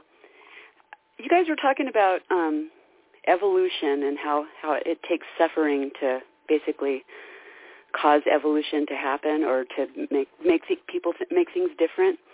Mm-hmm. But then earlier you were talking about how we need to look at things differently, Mm-hmm. like via the Russell Brand and and Mhm. how he's trying to. We, we want to look at things differently. We want to do things differently. But if we've always needed suffering to make things better, then I mean, what could we do? What would what would it look like if we could evolve without the suffering? If we don't have to repeat the cycle again? Well, when we when we talk about suffering, it's not just physical suffering, because you have to remember that uh, it can be actually physically painful for some people to change their beliefs Oh, about yeah. the world and about themselves. That Oh, is yeah. a major first hurdle, you know. So there can be a lot of emotional suffering and emotional stress as a result of simply getting over your illusions and your your sacred cows, you know. So I mean, I Yeah, think well, that's kind of included. Yeah, losing in your the idea. religion is very painful. Yeah. It is, yeah. But um, yeah, I mean, ideally, it would not involve physical suffering or horrible hope, phy- you know? physical suffering for a lot of people. I mean, that's what we try to do in the sense that we try to say, listen, work on the on the knowledge aspect, get over your issues, get over your programs, because that will actually help you to avoid physical suffering in so many different ways. You know, if you're if you're just running around and you're in illusion, that you can imagine how that causes suffering in, in, in people's personal lives, but in in, Yeah. in the modern day, in the current state of the world, if you have, you know, if you look to authorities for for security and to take care of you and stuff, and that's not what they're intending, then it's uh, there's some maybe physical suffering Yeah. coming your way as well. You know. I don't know if Yeah. suffering ever disappears, though. It was, uh, I think first and foremost, it's the suffering of acknowledging that you're being lied to and seeing the reality as it is. That is the kind of conscious suffering. In other words, Yeah, what- and it's very p- painful. Part, part, part of that is owning up to the suffering you cause others and that you have contributed to in the world. Because Yep. at the moment, the mass of people still avoid, you know, they would prefer the lie over the truth. Right. They would prefer the drug over actually working through their issues. They would prefer the crappy food, well, partially now because they've been forced to because it's cheaper, but It's the also because comfortable it brings misery. short-term comfort. Exactly. So they'll Yeah. just put it off. Like- It's a bit like the U.S. deficit. We'll just keep putting it off. We know it's there, but hey, we'll put it off a little bit more, a little bit more. Eventually, you know, the cars are called in. It's not going to go on forever. Right. So this is what Yeah. I mean by an opportunity for people to just acknowledge, um, and they're they're acknowledging, and it will make you suffer, but Jesus, It'll it will hard. make you, yeah, it'll be hard, but Far better than far better. yeah. Again, there are several kinds of suffering. There's probably a kind of useful suffering that we call conscious suffering, which Yeah. is linked to see the world as it is, as painful as it can be. Like in Matrix, you know, when Neo reacts ne- negatively to finally seeing, and uh, Morpheus tell him, "I only promised you the truth." And on the other end, you have some uh, useless suffering, as Gurdjieff said, that uh, human beings, what they are the most attached to, is their suffering. You know, this kind of mechanical suffering, this suffering Yeah. due to ignorance, to blindness, to to habits. So, in one sense, suffering can be helpful, help progress and development, and on the other end, it can be an agent as well of uh, entropy and stagnation. I'll give you an example. I shoot a bow, right? And Okay. when you first get a bow, it's kind of heavy. It's got a heavy weight. And uh, I, I didn't have a glove, but I still wanted to do it. And it started, you know, really creating calluses on my fingers, and it hurt. But because, Yeah. you know, I, I learned to have a faster release because I didn't want the pain anymore. So, so getting hurt taught me to release the bowstring much faster than I used to because if you don't, then it, it, it basically hurts under the skin, right? Mm-hmm. And so Yes. that's positive suffering, you know. So that's uh, you know everything that you do leads to some suffering. You want to go out and play soccer really well. Well, the guys who get really good at playing soccer, they get minor injuries here and there until they learn how to run right and kick right and you Mhm. know this that and the other thing. So everything kind of comes with suffering. There's, a- there's a yeah, I positive refinish cabinets Suffering. for a living, and and I have to climb up on ladders and get up and down. And by the end of the day, my body's pretty sore. But then I step back and look at what I've done, and it's beautiful. Mhm. And that's So- the price you pay. That's the price for that I pay. beauty. What Yeah, I for was that kind of thinking creativity. of was like, what would it look like in a world where, like, if we all were raised like Gurdjieff, um, the Beelzebub's grandson in, in the Gurdjieff Mhm. story, where everybody Mhm. is, you know, th- everybody is raised in a way to know who they are Mhm. and, To and to try to figure out what they're capable of and to have Mhm. that kind of a consciousness. I'm Well, thinking I think- outside here. I'm not thinking of, of the, Yeah. what we're stuck in. What would it look like if if we were all raised to respect ourselves? Yeah. Well, I've been thinking about that. John Lennon wrote a song about it. Yeah, uh, you're right. And uh, I think, uh, I don't know, huh? it's only speculation because we're quite far away from this world, obviously. But I think we would come pretty close to a description of paradise of Eden. Eden could be on earth. I mean, if you get rid of all this pathology, of all those lies, um, you get a pretty ideal world. I mean, I don't ask for more than such a world. I think that's what we're, we're what we're aiming for, you know. I mean, but I don't think I'm not sure it's possible. Well, the whole idea of like conscious suffering was that you get like a definite kind of result from it. You know, like like she's talking about like making a cabinet. You know, you you have like bang your thumbs or something in your knees and you're climbing up and down and you're doing all this different stuff. But at the end, you have like this hmm something that is more than just the suffering that went into it. You know, just the energy that Yeah. you put into it. I mean, a cabinet And is that much and more that brings joy in the end too. hmm for a long time actually because such a thing lasts. So uh, that thing could last for generations, and people could be getting some form of uh, utility and enjoyment from it. So so that kind of suffering leads. So imagine like an Edenic society would not be one that is completely devoid of suffering and everything easy.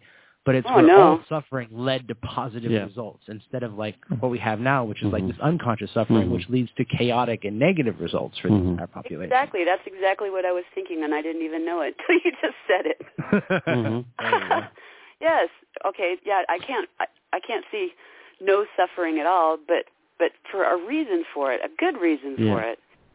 Exactly. Something Imagine, that brings- imagine, imagine Yeah. you you had been given taught that that the way to make a cabinet uh, was to use, you know, uh, I don't know, totally My inappropriate. Uh, yeah, your teeth are and totally inappropriate tools, and you just went for it every day, and you didn't get it, and eventually you died, never having made a cabinet, but spent your whole life life trying to make one.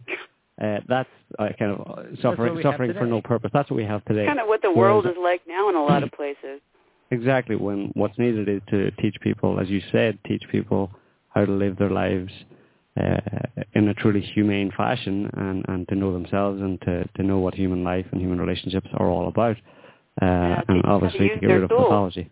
Yeah, Yeah, exactly. you To use the tools that were given to them. You know. and and know the price that everything comes with a price nothing is free but some things are worth the price and some things aren't and and and what the the mainstream media and what the the elites and all this stuff they kind of like they try to promise you things you can't deliver and and all the suffering in the world is supposed to be about you know security and safety and all this different stuff which they're never going to get whereas you know they should be consciously suffering to get the kind of life that they really want Mhm. you know? And, and you have to Yeah. see the, the, glo- the global picture, the trade-off.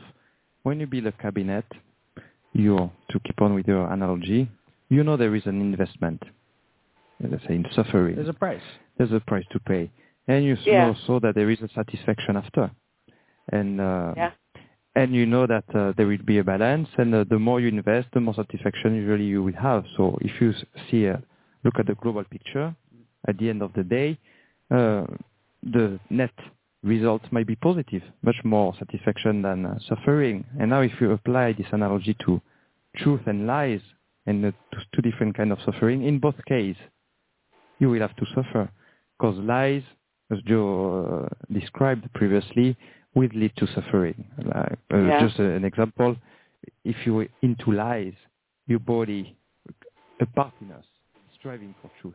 And if you don't acknowledge it in your mind, then your body will start to, to give you signs to disease and, uh, and other manifestations. So you will suffer because of lies.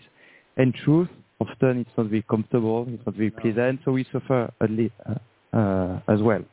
But in the second case, you will have the a satisfaction, you will reach a Yeah. better Yeah. positive emotions, a better state, a, a sense of freedom. You're getting free of uh, of lies, of your Mhm. there's a progress.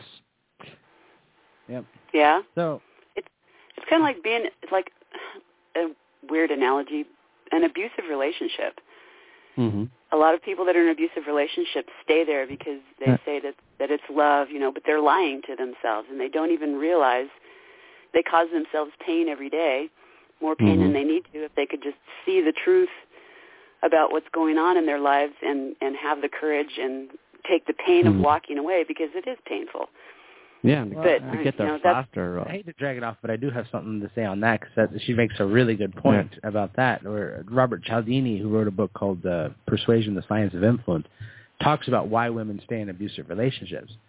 And uh, one thing that he does say is that it's their fear of the, the pain and suffering of, of having been wrong. He gives this description of a woman. She's with an abusive man. She Yeah. finally kicks him to the curb. And then he comes back and he says, I'm going to change. I'm going to change. Everything's going to be hunky-dory. So she takes him back and uh, it lasts for maybe a week, and then he starts being abusive again. but now he says at this point she's totally trapped because she's too afraid of the pain of admitting her mistake in front of other people and looking inconsistent and looking flaky, right? So she Yeah. she's afraid of the suffering of the judgment of others.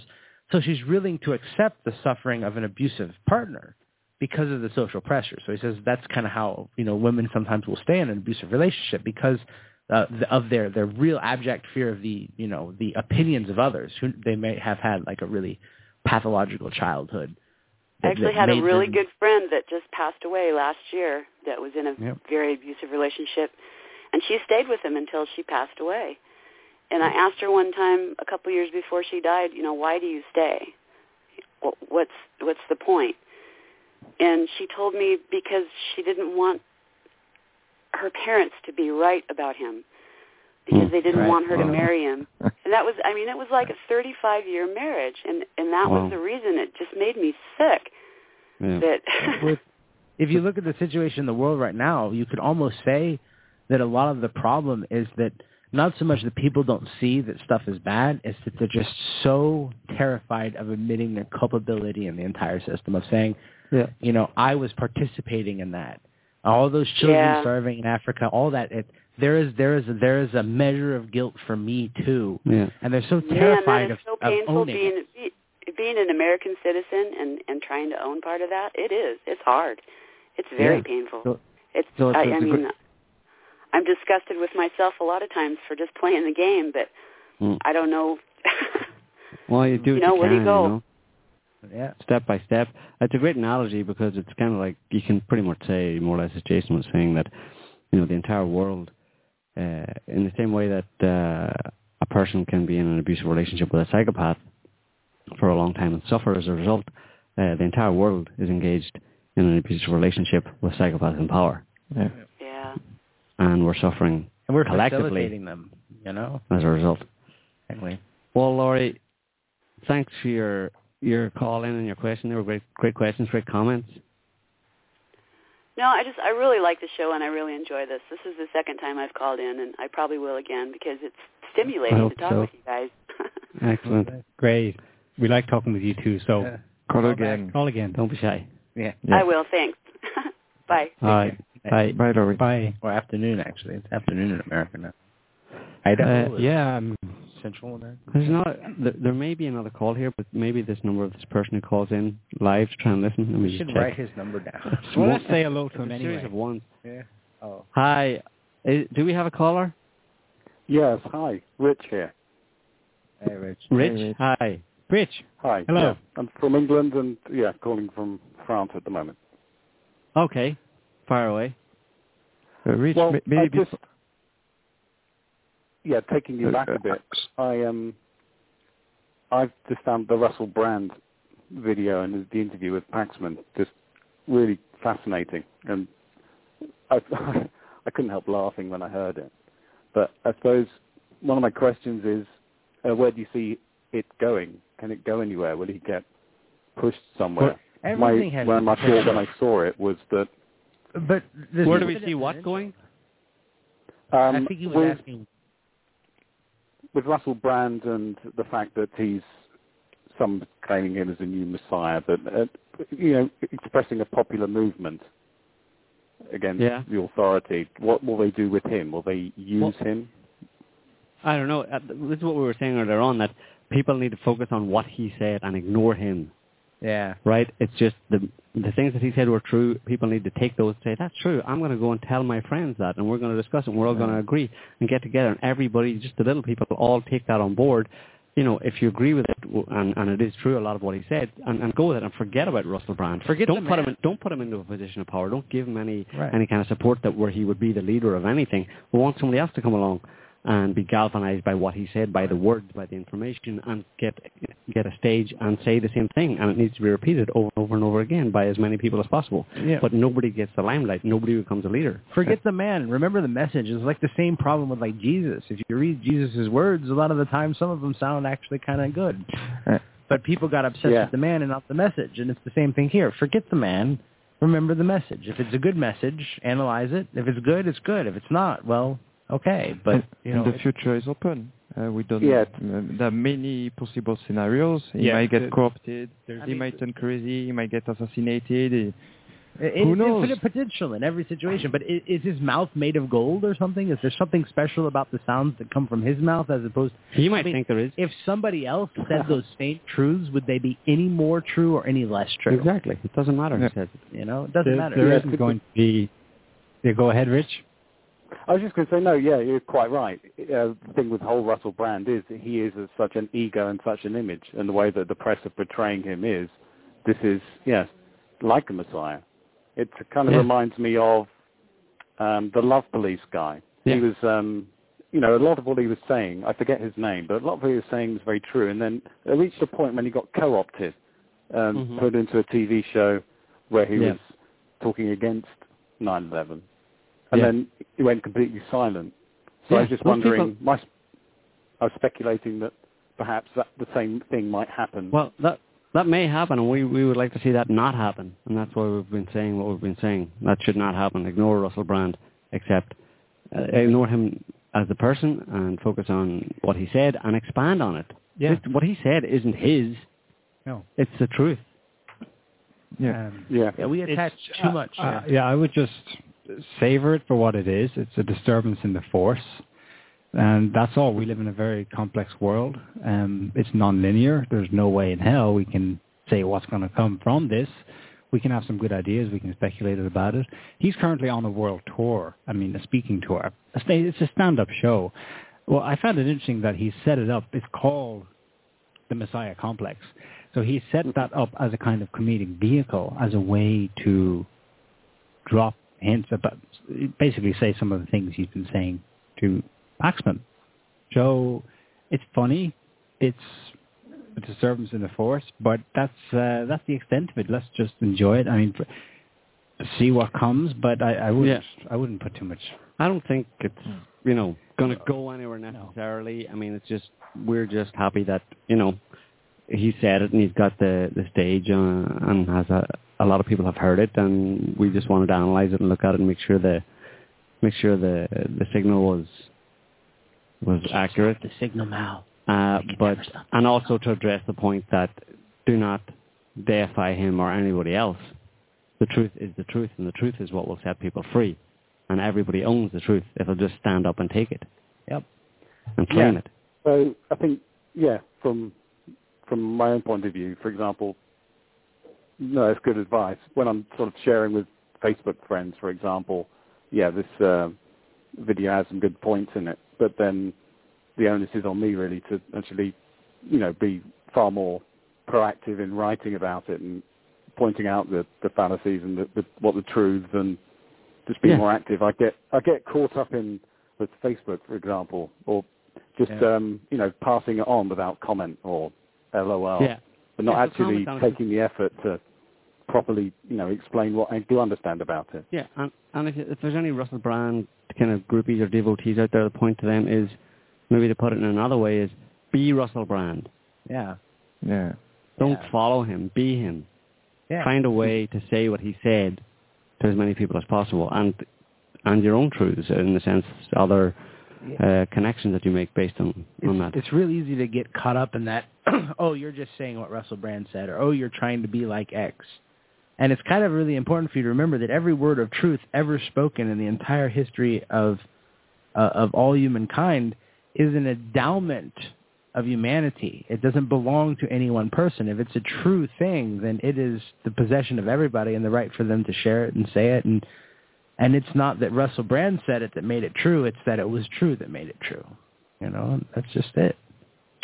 Yeah, and uh, what, what he says uh, along the line of what we've been saying, and we've been saying more for years now. So it's not like a, a great invention or the, a discovery just made. No. No. All right, Rich. Anything Yeah. else? Well, I was just going to mention Nigel Farage along similar lines. Yeah. Um, UK Nigel Farage is the, the leader of the UKIP party, which he had some very popular sort of uh, speeches against uh, the financial system and lots Mm. of speeches in European Parliament. Um, and his party went from nowhere recently, in the last six months, to um, yeah, quite wide prominence. Yeah. And uh, yeah, that struck me as quite strange that it was being supported financially, that it was getting Well, that airtime.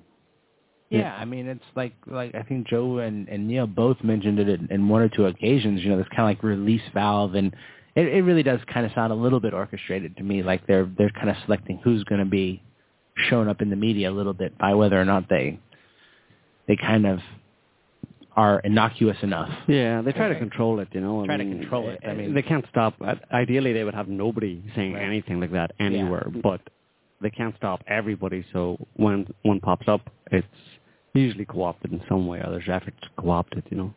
I, yeah, and I think the there's a limit here to the comparison. Russell Brand is saying, "Don't vote, Mm. just forget it." Yeah, And Nigel Nigel Farage is trying to, get people to vote for him. you know, prop the system back up, whether, Yeah. whether he realizes it or not. So it's Yeah, there's it's pretty degrees different. there. There are degrees. Yeah. Um, All right, Rich. Good to talk yeah, to you. great show. Thanks for your call. Thank you. For Thank you. So Speaking, yeah. speaking of what, um, we we have about 15 minutes left. Um, Speaking of protest, yes, are you going to protest? no. Well, I am. Going to protest. I am. I am. I am. But by speaking and You're- writing, You're mad as hell and you're not taking it anymore? Yeah. I get. I think I'm protesting a little. Go bit. ahead. Let loose. Well, there was a protest in D.C. yesterday, Washington D.C. Um, Stop watching us was the theme Yeah. against the NSA. We got a few thousand people there. A few thousand. Oh my God! In a country of 300 million, but um, I think it it came up or was timed with a whole string of recent revelations uh, from NSA Gate. Now, okay, there, there's probably not much point. Everyone already knows. Everyone is spying on everyone else. But there was an interesting revelation. Was Israel behind the hacking of millions of French phone calls and not the U.S.? Extraordinary twist in spying saga revealed. That came through Le Monde, but actually the source of it was also Glenn Greenwald, who co-wrote it with a French journalist. Um, specifically what happened was the, initial revelation from via Ed Snowden was that, oh, the NSA um, in one month alone in 2012 uh, tapped and or stored the data from 70 million phone calls made within and outside of France. And that kicked up a fuss. You know, President Hollande said, ah, I, I will talk to Obama. I will have a word with him. And I think a delegation from France is on its way to Washington to sort him out. Um, but in the middle of this charade, oh, of course, there's also Germany. The revelation, another separate revelation is that Angela Merkel's phone was tapped since 2002, i.e. before she became leader of that country. Yeah. But in the midst of this, there was a report that actually the source was from a U. It was from the NSA. They sort of dropped a hint that no, it wasn't us. It was the Israelis. Mm. Yeah. And yet the charade continues Mm. with now a German team being sent to DC to discuss. I mean, they must know. I mean, it's Well, they don't. They're idiots, you know. Oh, they're idiots. Yeah, I mean, they're playing along They're playing a game. with the charade that the NSA is bad here. all up in arms about oh they're spying on us when we're well, the Germans are spying on everybody, everybody's spying on each other. They're all a bunch of idiots. I mean, it's just so disgusting. I, I just like, I just, Yeah. I, I thumb my nose at the whole lot of them. And to give you an idea of, Bite my thumb at you. and, and during the protest, uh, Snowden was uh, depicted as a hero, uh, revealing Canadian. truth, and uh, he made a statement. During this statement, he said, "Yeah, all those bad behaviors, that's really bad, the spying, but beware, you people in power, the elections are getting close." So you have another Snowden that first point the finger at the wrong culprit, NSA instead of Israel, in addition, who maintained the illusion that was emphasized by uh, Brand that elections, uh, fake democracy, could change anything. I have one thing to say about Israel. Here is Snowden. Sum up Israel. The ADL publishes every year a list of the top anti-Israel groups in America. and the list of top 10 anti-Israel groups in America in 2013, uh, well, there's 10 of them. But the number one anti-Israel group in America today is Act Now to Stop War and End Racism. Wow. So just Word just think about that. Think about that for a moment, and uh, it just Because- speaks, speaks volumes. You know, they shouldn't have published that list because it's a list of people who are all anti-war, anti-racism, anti-evil doing, and the ADL, Israel's mouthpiece in the U.S., is saying these people are against us. They want us to stop being warmongers and racists, And racist. uh, they should stop wanting us to stop. Well, oh, forget I, it. I, I watched this um this interesting French program. Well, oh, maybe out. And and it was basically like a bunch of of, of African Americans were were basically saying that you know the African Americans are are not very well represented in the media. And there were some representatives from from basically like an ADL type of group who were just saying, well, who's overrepresented? I, I was It the was like interesting question. they didn't answer. Nobody did. Everyone was like, "No, we're just saying there's not enough.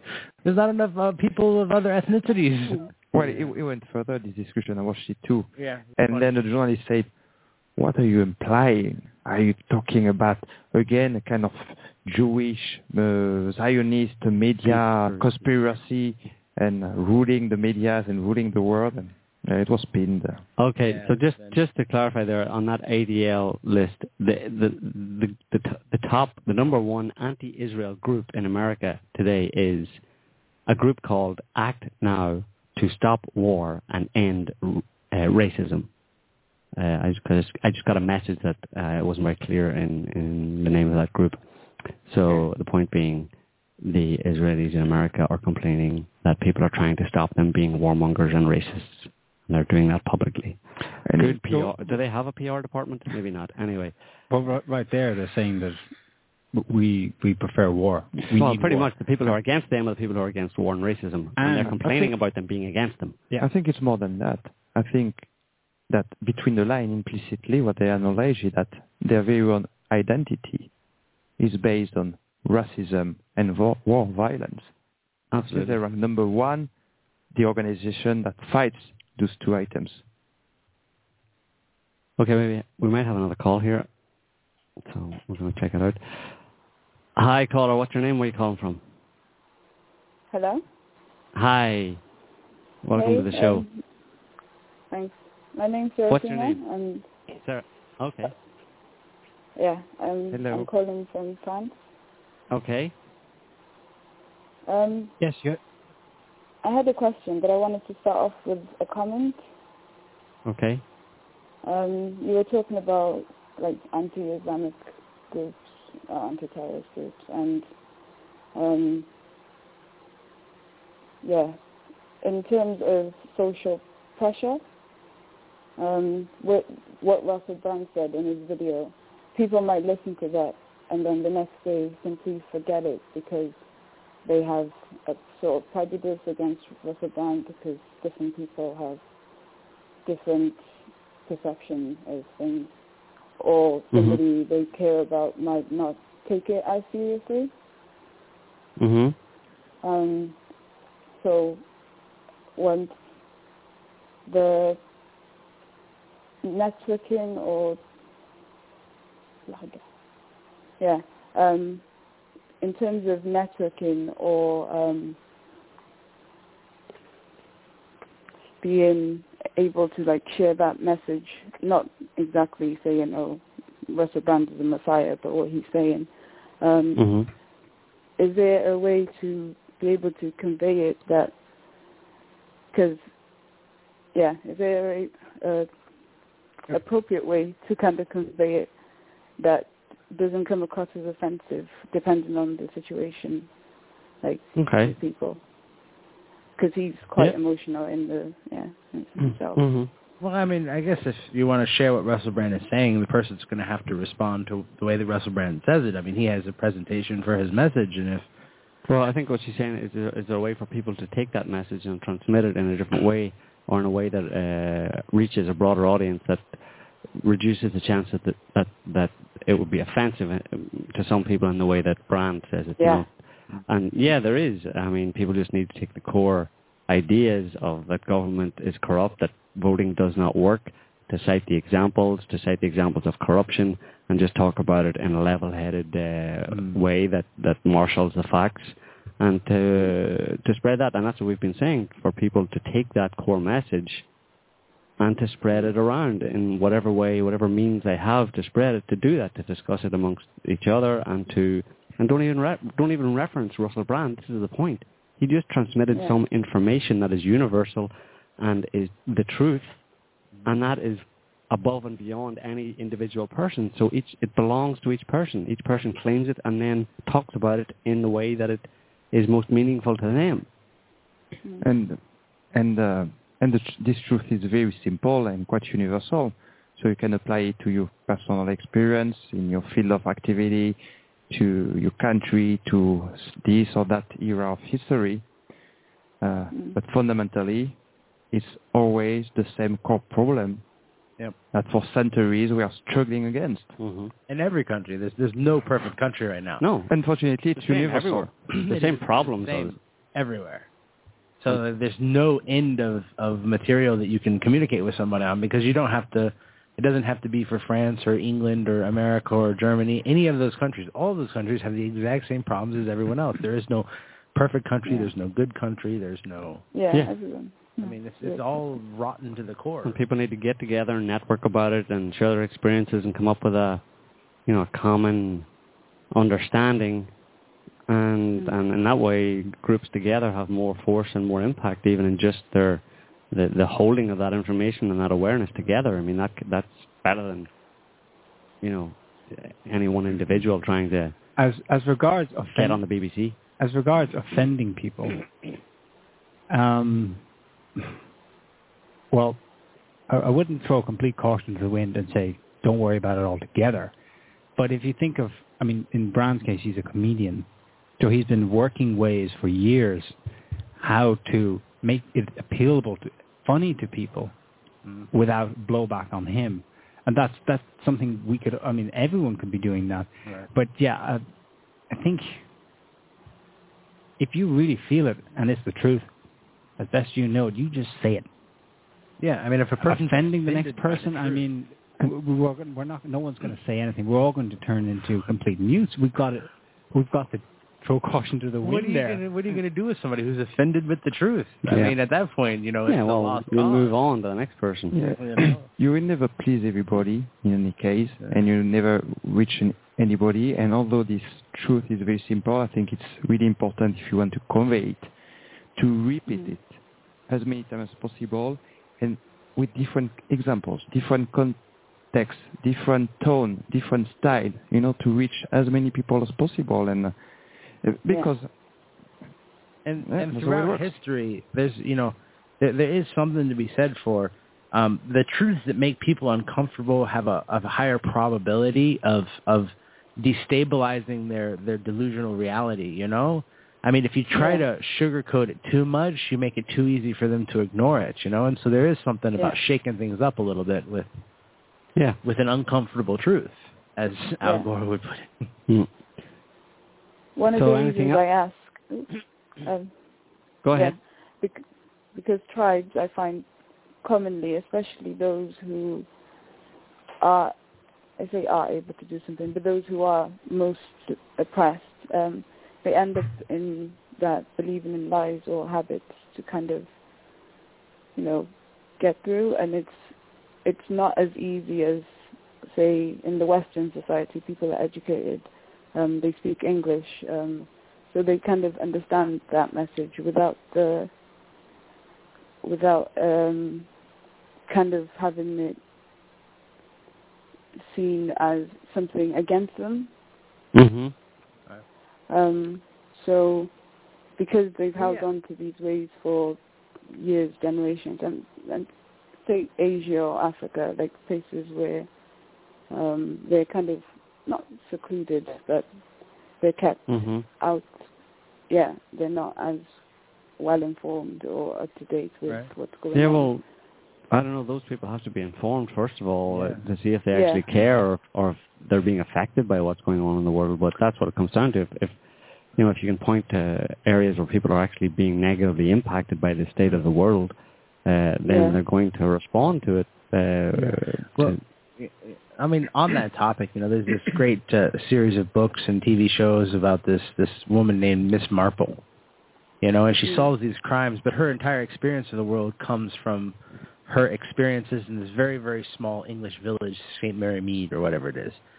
And so I believe that it is possible to translate all of those idioms that he's talking about even into a local I mean, I think that you could go into Africa and talk to, you know, a bushman about this Mm. type of stuff and I bet you, I guarantee you he has an experience with some pathological individual, you know, even in that area of the world. And you can, Yeah. but you're just going to have to translate that idiom to the the locale, obviously. And and I think that against the fundam- this core truth is very simple, and I think people in Africa and Asia, Africa is a good example. I think those people are directly impacted by this uh, inequality, Yeah. by this uh, oppression. So even if even though they may not have sorry the same level of academic education as you can have in Western Europe or, or the US, which might not be a good uh, thing actually, Yeah. but they live it every day, this oppression. They see it right uh, under their eyes. They see the, the limos, the limousine. At the same time, they see the babies dying in the street. So I think they would be Right. very, very receptive because they live it with every cell of their body. And, uh, Mhm. and then for the one who want to convey this truth, you, you can always adapt the, the speech, the way you convey things to your audience, to your targets. And uh, if it's Mhm. phrased in simple terms, I think everybody can get it because it's right in front of our face, because it's true. Yeah. I, I think that, that, like what Pierre was saying, it basically, in a certain sense, Western culture can become a bit of a hindrance. Exactly. You know, uh, the indoctrination, and, and there was a, a quote, and I can't remember what it was exactly, but it's something that's, it's not, the problem with the world is not that so many people are uneducated and ignorant, it's that they know so many things that simply aren't true. Exactly. You Yeah. know, and you, when when you have a, a, a highly educated person, you're actually fighting against all the things that they believe are true, which actually aren't. Yeah. Whereas if you Mm. just meet a, a bushman, you know, down in Africa, he probably doesn't have as many preconceived notions about the world, and you could probably talk to him about stuff. And if you Mm. can translate that idiom, if you can talk to him uh, from his experience of life, Yeah. then I, I think that you would find that he has a complete and rich experience of life, just like everybody else. It's just Yeah. so he maybe he's never watched a TV or maybe he's never you know been to Paris, but that doesn't define civilized or the, the capacity to think is not you know did you go to a polytechnic institute and get a higher degree? That that doesn't define a it's person. not geographically specific. No, I mean human intelligence. You know, can, so he he can have all of the necessary experience for for for understanding the world. You know, just out there, living in the bush. Boom. Mhm. Okay, But, um, Serafina. Go, Oh, go ahead. Um, sorry, got just last point. Yeah. Um, I think like, people have to acknowledge their own suffering to be able to understand the extent like of others' suffering. Uh huh. Exactly. And and sometimes it's very because of the way things are set up. It's very hard for people to see themselves as vulnerable or weak. So, um, especially if they have been raised to keep, uh, I say, a straight face, um, to keep Uh-huh. a strong front, and that happens quite often in the in well tribal rearings, yeah, especially religiously inculcated. Yeah. Yeah, It's so very it. true. It's very true, and uh, it's a modern syndrome. Where you see in uh, modern societies where everybody pretends to be happy, is in denial Mm. of negative emotion, and yeah, and do- don't acknowledge it to others and to themselves. So difficult Mm. to be aware of the suffering of the world if you're in denial of the, your own suffering. Mm. Yeah. Yeah, that's it. Um, I really Okay. enjoyed the show. Thanks, Serafina, for calling in. Thank you, Serafina. Have a good one. Thanks. All right, bye. Bye. Bye. Bye bye. All right. Um, we're kind of out of time here. We were going to, given that Halloween Special. is in four or five days, we were going to have a little bit of a Halloween special, but I think we should. we can talk about that kind of stuff. We, well, I, I don't want to. We couldn't really do it service. I don't think we'd do it service in uh, Yeah. in a No. short period of time because there's a lot of stuff in terms of all of the high strangeness and weirdness. So we're gonna have to pick another week and maybe dedicate a, a longer period of time, or maybe even Yeah. maybe even a full show to that topic. I think Um, so. Or John Keel style. something like Yeah. The weird world. That Yes. would be cool. Yeah. Monsters. And it, it'll it'll tie in in a big way for people who ever wonder why on earth SOTT, with all his social political commentary, tracks these kinds of things. hmm Russell Brand says, "Wake up to reality." Well, part of our reality, which people just blank out for the most part, is Very some of these very strange things that are documented, that have been studied scientifically. That's beyond doubt. Too doubt. many to beyond doubt. discount. There's too many. Yeah. It's beyond doubt. Too much weird stuff to discount it as being just crazy. We're talking about the paranormal. We're talking about cryptozoology. Yeah. Yeah. So we're going to schedule a show Ghosts. on that, on on all all and everything on high strange. ghost stories. Yes. It's not because it's off the boundaries of official science that it doesn't exist. Absolutely, most Yeah. things. On the contrary, are most interesting are outside of the, that boundary. Um, yeah. So Next week next week, we have a very special guest, Dr. Nora Gedgaudas, I think you pronounce it. yeah, that. She is the author of Primal Body, Primal Mind. So we'll be talking Ice Age diets She's great. Mhm. and fat for the brain and how to start that revolution Yeah. in your gut. So if you haven't read that book, maybe pick it up and get familiar with the topics and the ideas because it's a very interesting book, very important book. It's like there's a party in my intestines and everyone's invited. and it's very relevant, in fact, in terms of ice age diet because, uh, just as a parting shot here, there's already already been the earliest snowfalls in several states Yep. in the U.S. when leaves were still on the trees and trees collapsed, branches fell because the leaves were still on the trees and the snow fell on them and they were so heavy. I I remember last year it was a big headline that oh wow it's Halloween and it's the first snowfall ever for for some states in the U.S. Yeah. Well, this was a week before. or more. Yep. yeah. Yeah. It was early October and just recently as well. Yeah. Yeah, so I think we're looking into a very interesting uh, season uh, this coming winter. Uh, interest, interesting, in. interesting being a euphemism for absolutely terrifying. This ties, in, this ties into our cryptozoology with the abominable snowman. Exactly. You know, I mean, so So we'll be obviously keeping keeping up uh, keeping abreast of that topic uh, as it evolves this winter. Um, so until then, thanks to our listeners and to our callers and to all our chatters. Uh, we will be back next week with the aforementioned interview. Until then, Have a good one. take care. Goodbye.